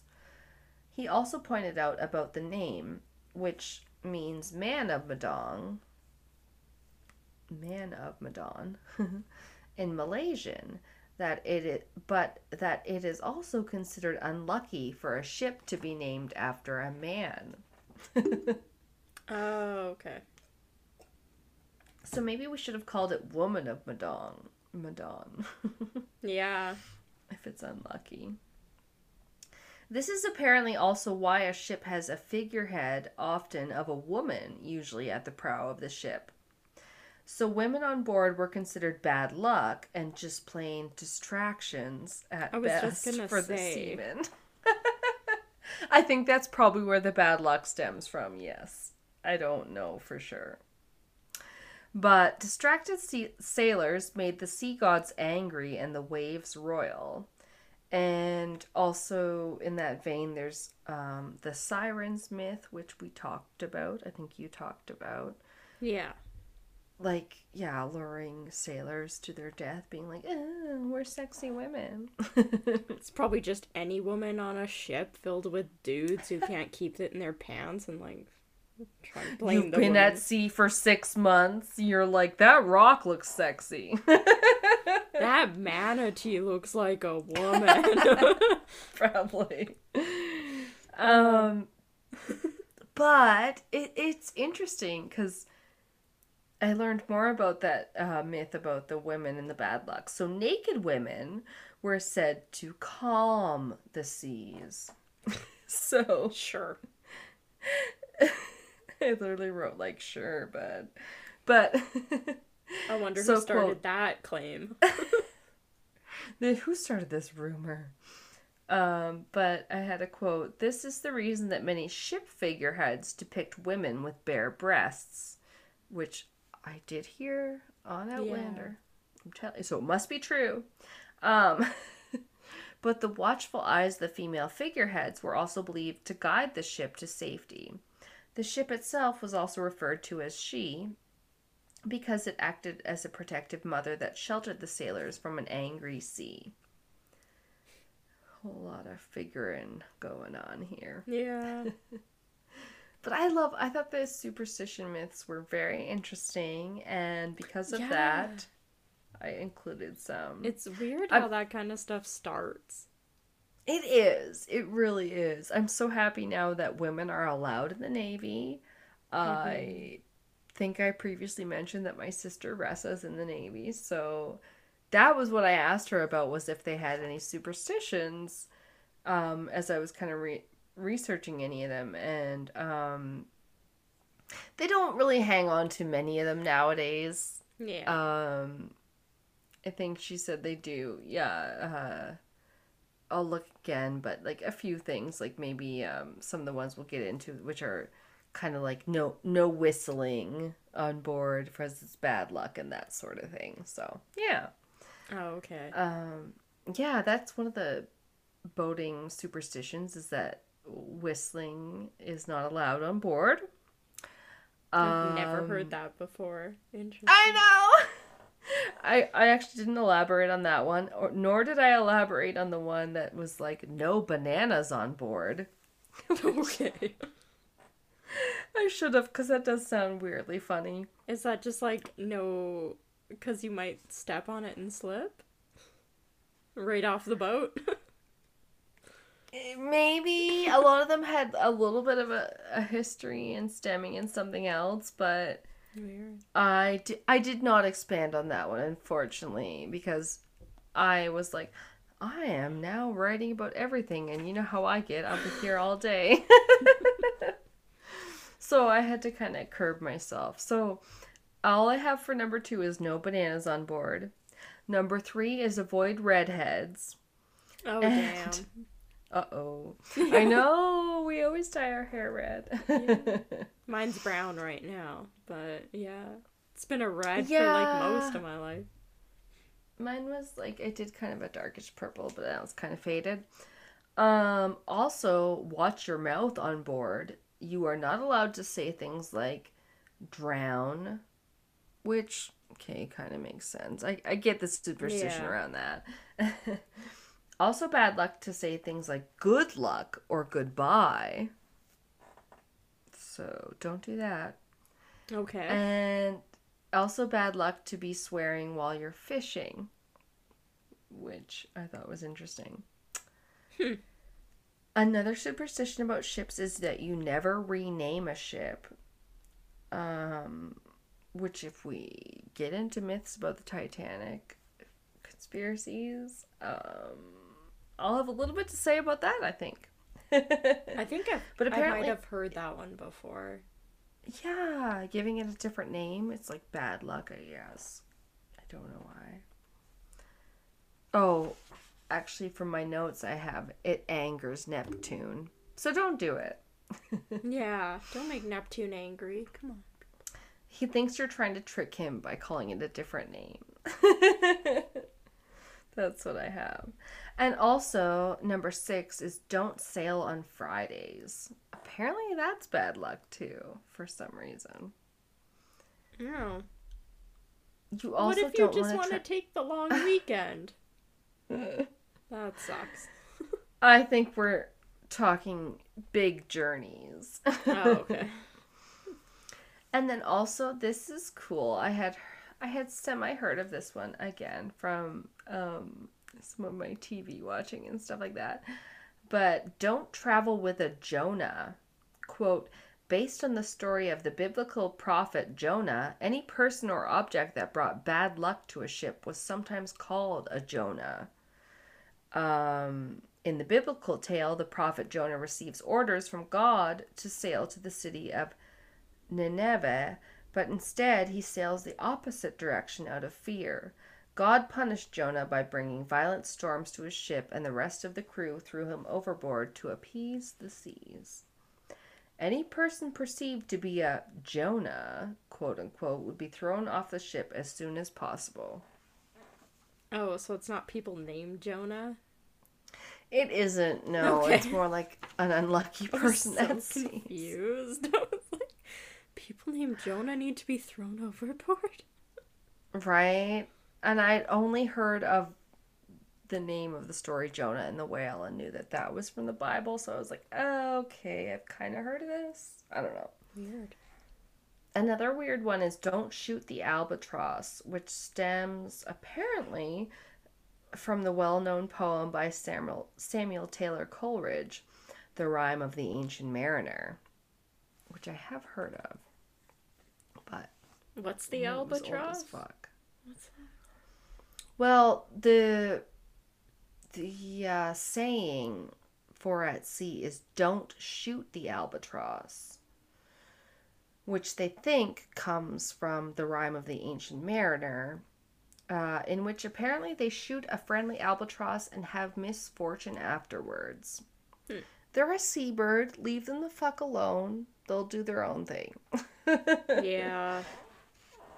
yeah, I guess it's bad luck to shoot those guys. I wouldn't shoot Um, any birds at sea. You need them to tell you where tired land of is. Fish. yeah. Um, but apparently, what it comes from, seabirds were said to carry the souls of the dead sailors, and it was good luck to see one, but bad luck to kill one. Oh, I can see it. Yeah, that kind of makes sense. And finally, take care of the ship's cat, Wives would even keep black cats at home to bring good luck to their husbands at sea. Oh, somebody that liked black cats. I know! Finally. Yay. I think that's cute. I see how they could definitely be super invaluable at sea or just like on a farm or something because they're just they're they're taking care of vermin. Yeah, there's a they're good little lot of like mice and rats on ships. Probably because you need to store so much food. Like Mm-hmm. for a trip if it's really long. Oh yeah, there'd be shit, mm, you know, vermin all up in there. Yeah. So sailors also believed a few other unusual nautical superstitions surrounding cats, which I found fun. Um, a ship's cat sneezing meant that it was going to rain. Cat sneezes are the best. They're hell. Same with dog sneezes. They're just hilarious. I love a good dog sneeze, but you know what? I think cats sneeze less. And Yeah. I read that animals, or dogs at least, do it because they're like showing you that they're just play fighting in a way. They're like being like, "Oh, it's all it's all fun and Oh. games" or whatever.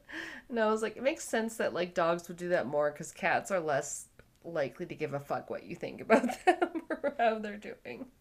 Yeah, like sometimes Bailey will just start sneezing. She'll have been Oh. like asleep and stuff, and it's so cute. Aww. Yeah, that is pretty cute. yeah. Um, I guess a frisky ship's cat was an omen of a windy day. Ooh. And a ship's cat that licked its fur against the grain signaled that a hailstorm was on its way. Oh my. Adorable. Oh, but this is fun. While these sailor superstitions may sound absurd, they are actually somewhat based in reality. Due to their sensitive inner ears, cats are able to detect changes in weather more acutely than any other animals, or than in, than other animals, I should say. Oh, Cats okay. can.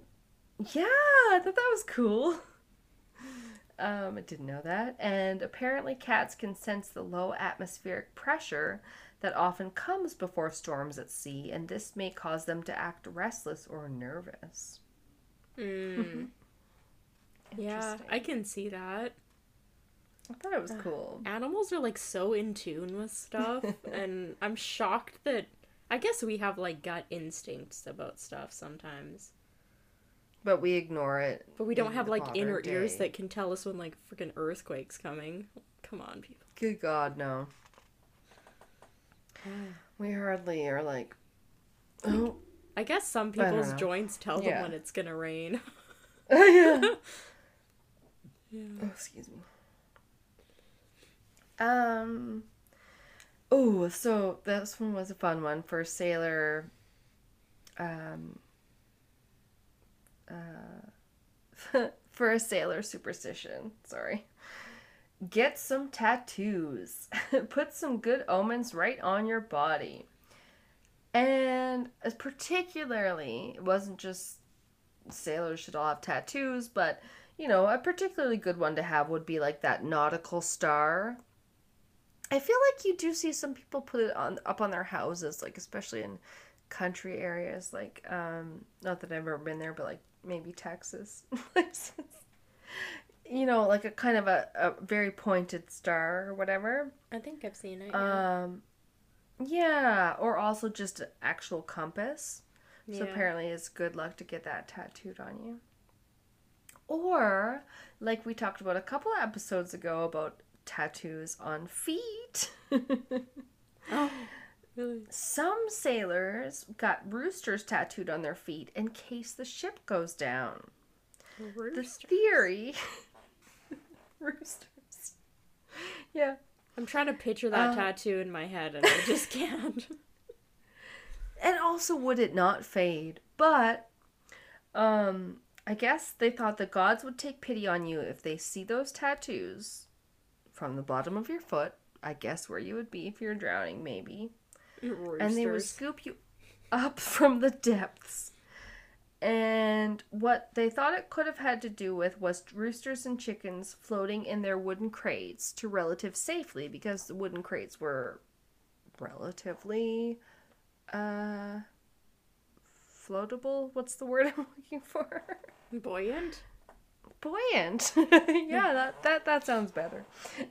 Floatable? Floaties? Water wings? Help me? No. um, I love all the superstitions. They're so fun. I wrote down a few quick other ones without much explanation, like spit and pour wine before a journey, step aboard with your right foot, flat footed people are bad luck. Hello, my family. Uh, Yeah, hello, like 50% of the people.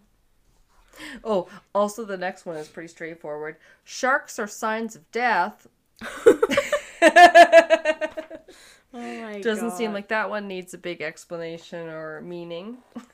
No, not really.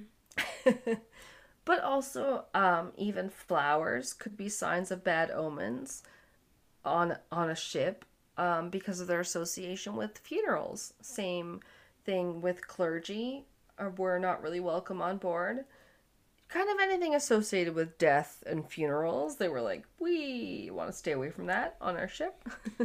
No dead bodies aboard our ship. Oh, oh, that's pretty inevitable, especially if you have a cruise or a, a voyage that lasts more than a couple weeks. yeah.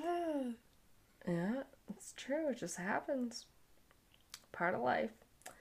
Ringing bells were bad luck. Rabbits and salmon were bad omens. A child born at sea was good luck, and there was to be no personal grooming while sailing.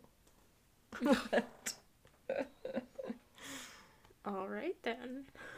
just have a kid out there you're good even though no one's bathing or shaving um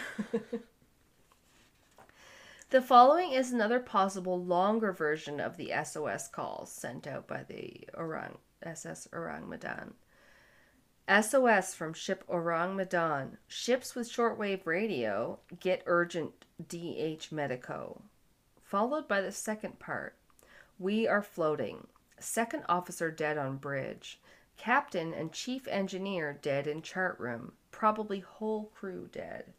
Partly. Then that was interrupted by the flurry of undecipherable Morse code. Morse code, sorry. Uh, basically followed by I die or I'm dying. That was the last they heard of the the ship. Yeah. It's creepy and sad. It's weird. Like, It is, and it's very mysterious. yeah, because, like, even like an illness or something doesn't quite make sense. It does seem to come on really quickly. Mm-hmm. Yeah. Um, oh, I, I'll probably get to it, but we might have already talked about like might have to do with what the cargo was holding. Oh, like the cyanide or something maybe was like poisoning them. Right, could have been some chemicals. Yeah. So this was a fun fact. Speaking of Morse code, Ressa pointed out to me that on the side of the Canadian War Museum in Ottawa, they have small windows that spell out in Morse code, "Lest we forget," um, or "N'oublions jamais." You know, which is like the French version. Yeah, so cute. That's that's some like crazy like design thought. Spell out Really words in. Morse code with windows on a building. Yes, it's a very modern looking building actually too. The it, I said it's on the side, but they call it like the fin because it juts up out of the top of the museum. But yeah, it, it's really neat. I thought that was a neat fact. We'll have to post a picture of it somewhere. I'll find it. Hmm. Um, another account of the ship's demise appeared in a Holland periodical, Elsevier's Weekly, in January 1948. The editor claimed to have brought, bought the rights to the story along with a photo of one of the bodies on board from the Italian officer um, that first got the SOS call. But then, apparently, the officer who was telling the story disappeared. Hmm. Complete mystery. One theory has a lone survivor taking off in the missing lifeboat who was later apparently found on a Pacific island. He supposedly confirmed the rumor that chemicals were in the cargo the potassium uh, cyanide and the nitroglycerin, I think it was.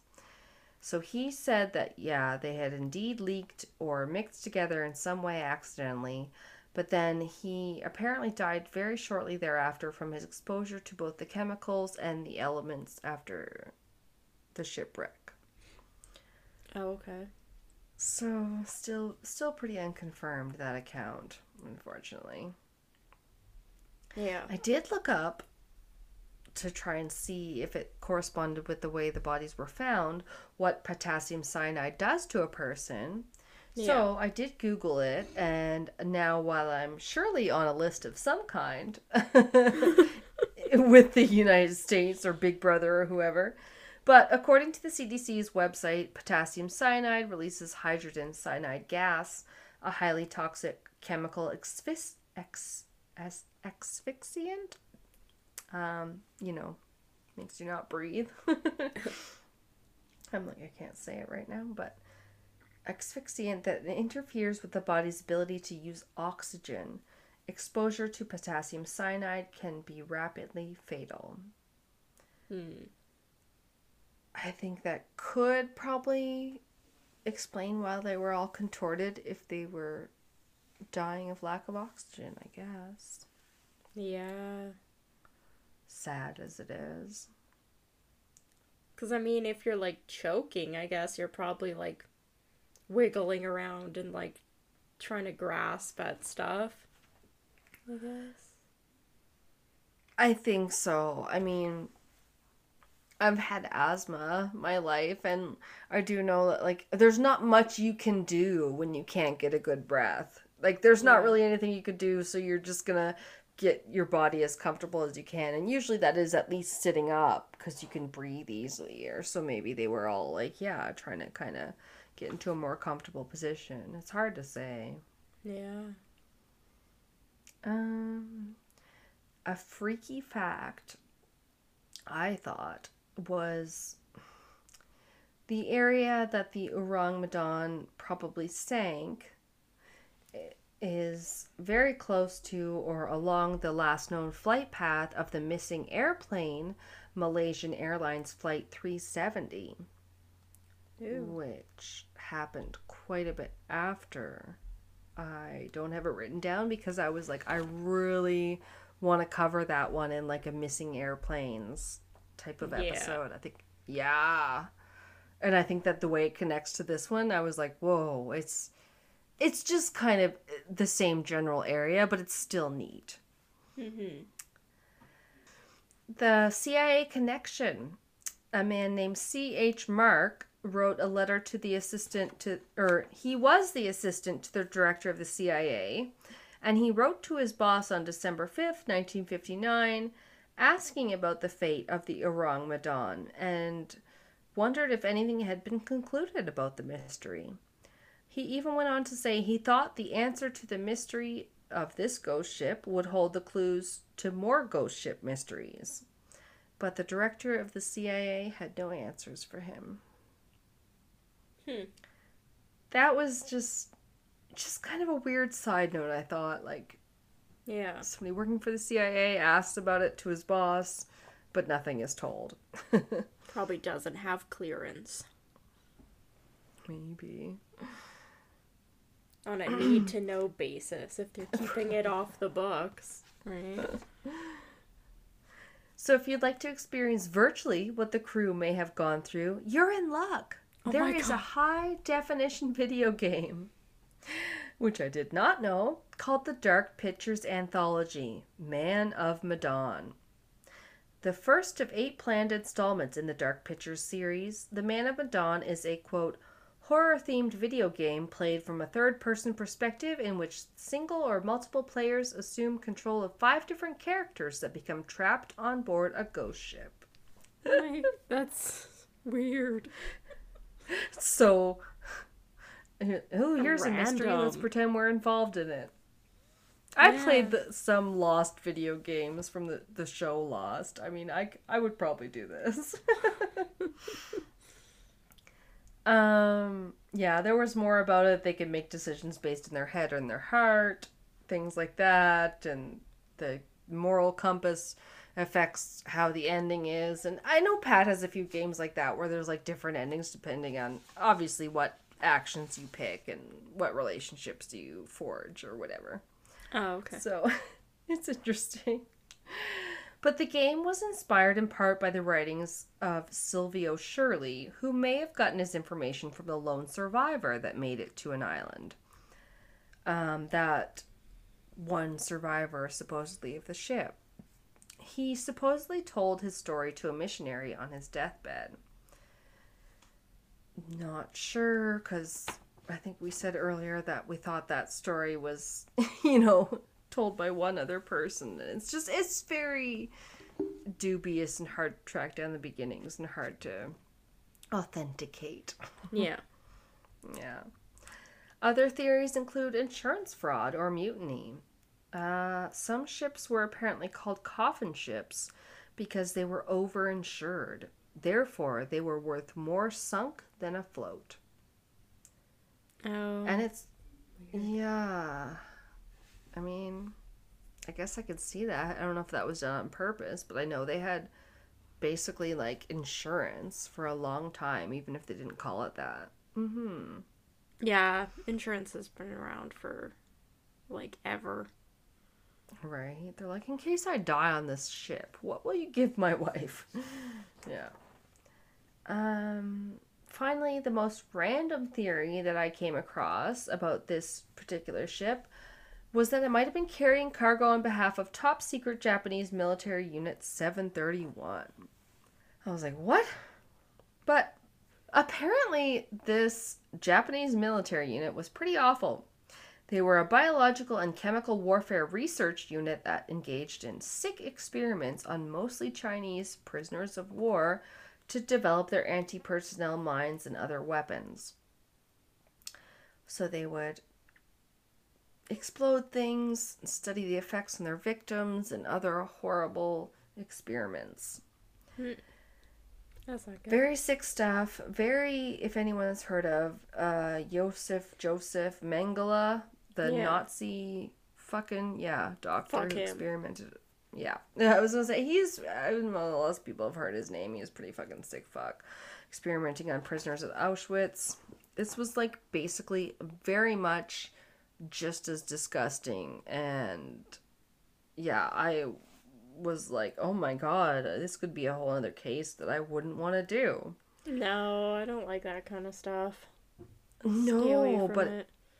It's true. But at the same stuff, just because we don't, at the same time, just because we don't like stuff, it can be hard just to like almost learn about it or know that it was real. I had to remind myself that, um, as we're talking about, um, in this case, the uh, theory was about a Japanese military unit. I was like, yeah, they were kind of buddies, Japanese, but the other Axis powers in World War II, which were Italy and Germany, and sometimes you forget who was Germany's buddy buddies in the war. Yeah. Um, but anyway, that's a whole nother segment. We're all capable of evil as human beings. That's just the way we are. And to top this off, an article on allthat'sinteresting.com called this military unit in Japan an assembly line of weaponized diseases that, if fully deployed, could have killed everyone on Earth several times over. To keep it short, they did tests on the effects of frostbite, vivisection, which is opening people up without anesthesia to study the living organs, weapons testing, syphilis testing, raping women to impregnate them so they could test injuries on pregnant women, and finally, germ warfare. Sorry, they did some really fucked up things. Uh, it makes sense if they were involved then based on what was found on the ship or what they say was on the ship. Right, that's the only connection that people can make. They don't really have any proof. They're just like, I guess because of the chemicals found on board that they could have had to do with chemicals needed for these horrible experiments they were putting people through. Yeah. That's my only explanation. But anyway, guys, that was Sinister Ships. Thank you for sticking with us through um Yeah. another slightly dark one. yeah. What did we decide our oh, our next episode is technically a Patreon.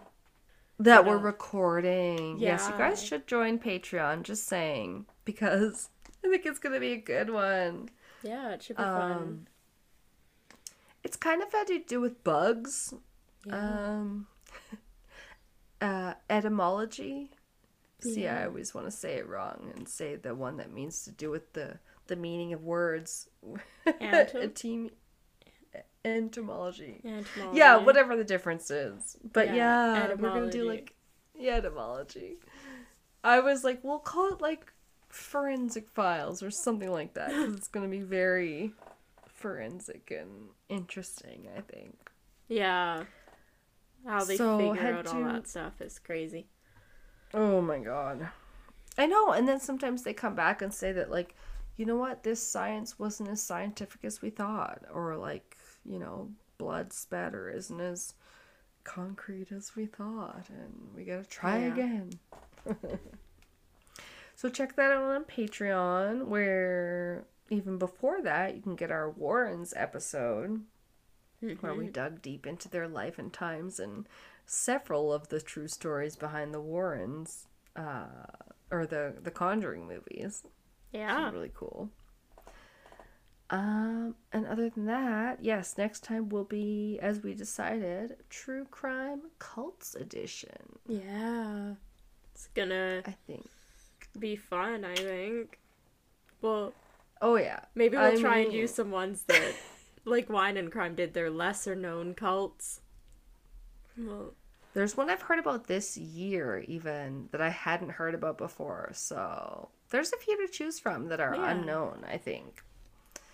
Yeah. So you guys should definitely tune in next time. But until then, thank you so much for listening. We really appreciate it. It's the best thing you can do, and to like and subscribe.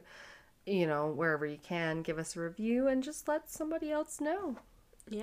what's your favorite podcast. And uh, Alana informed me we're added on Goodpod, you said? App. So, yes, Goodpods app.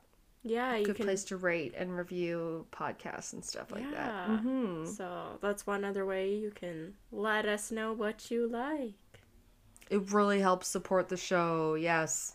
Yeah. We always want to stay free for you guys, but yeah, since we uh, appreciate anything that helps support the show Yeah. um, as we manage and produce and all that and host it for you. So yeah, thank you so much for listening. We love you guys.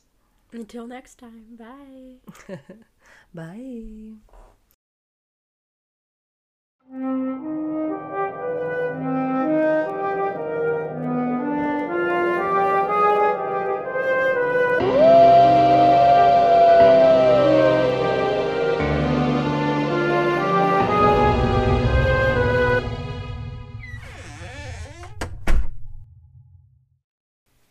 This has been Castles and Cryptids. You can listen to our podcast on Spotify, Apple Podcast, Google Podcast, Anchor, Breaker, Pocket Cast, and our YouTube channel. Please rate, review, and subscribe wherever you listen. Follow us on Instagram, Facebook, and Reddit. On our website, you can listen to all of our episodes as well as view pictures for each of our segments. Check out our Patreon page to view all of our tiers and become a Patreon supporter today to unlock monthly bonus episodes and behind the scenes content. We are working on an Ask Us Anything. You can submit questions by social media or by email at castlesandcryptids at gmail.com. Do you have a spooky ghost story, a creepy cryptid sighting, or a thrilling true crime tale you would like to share and have us include in a future episode? Send us your listener story by social media or by email please include the name that you would like mentioned. Our music is by Kobe Fair. Our logo and artwork is by Antonio Garcia. Thanks for listening.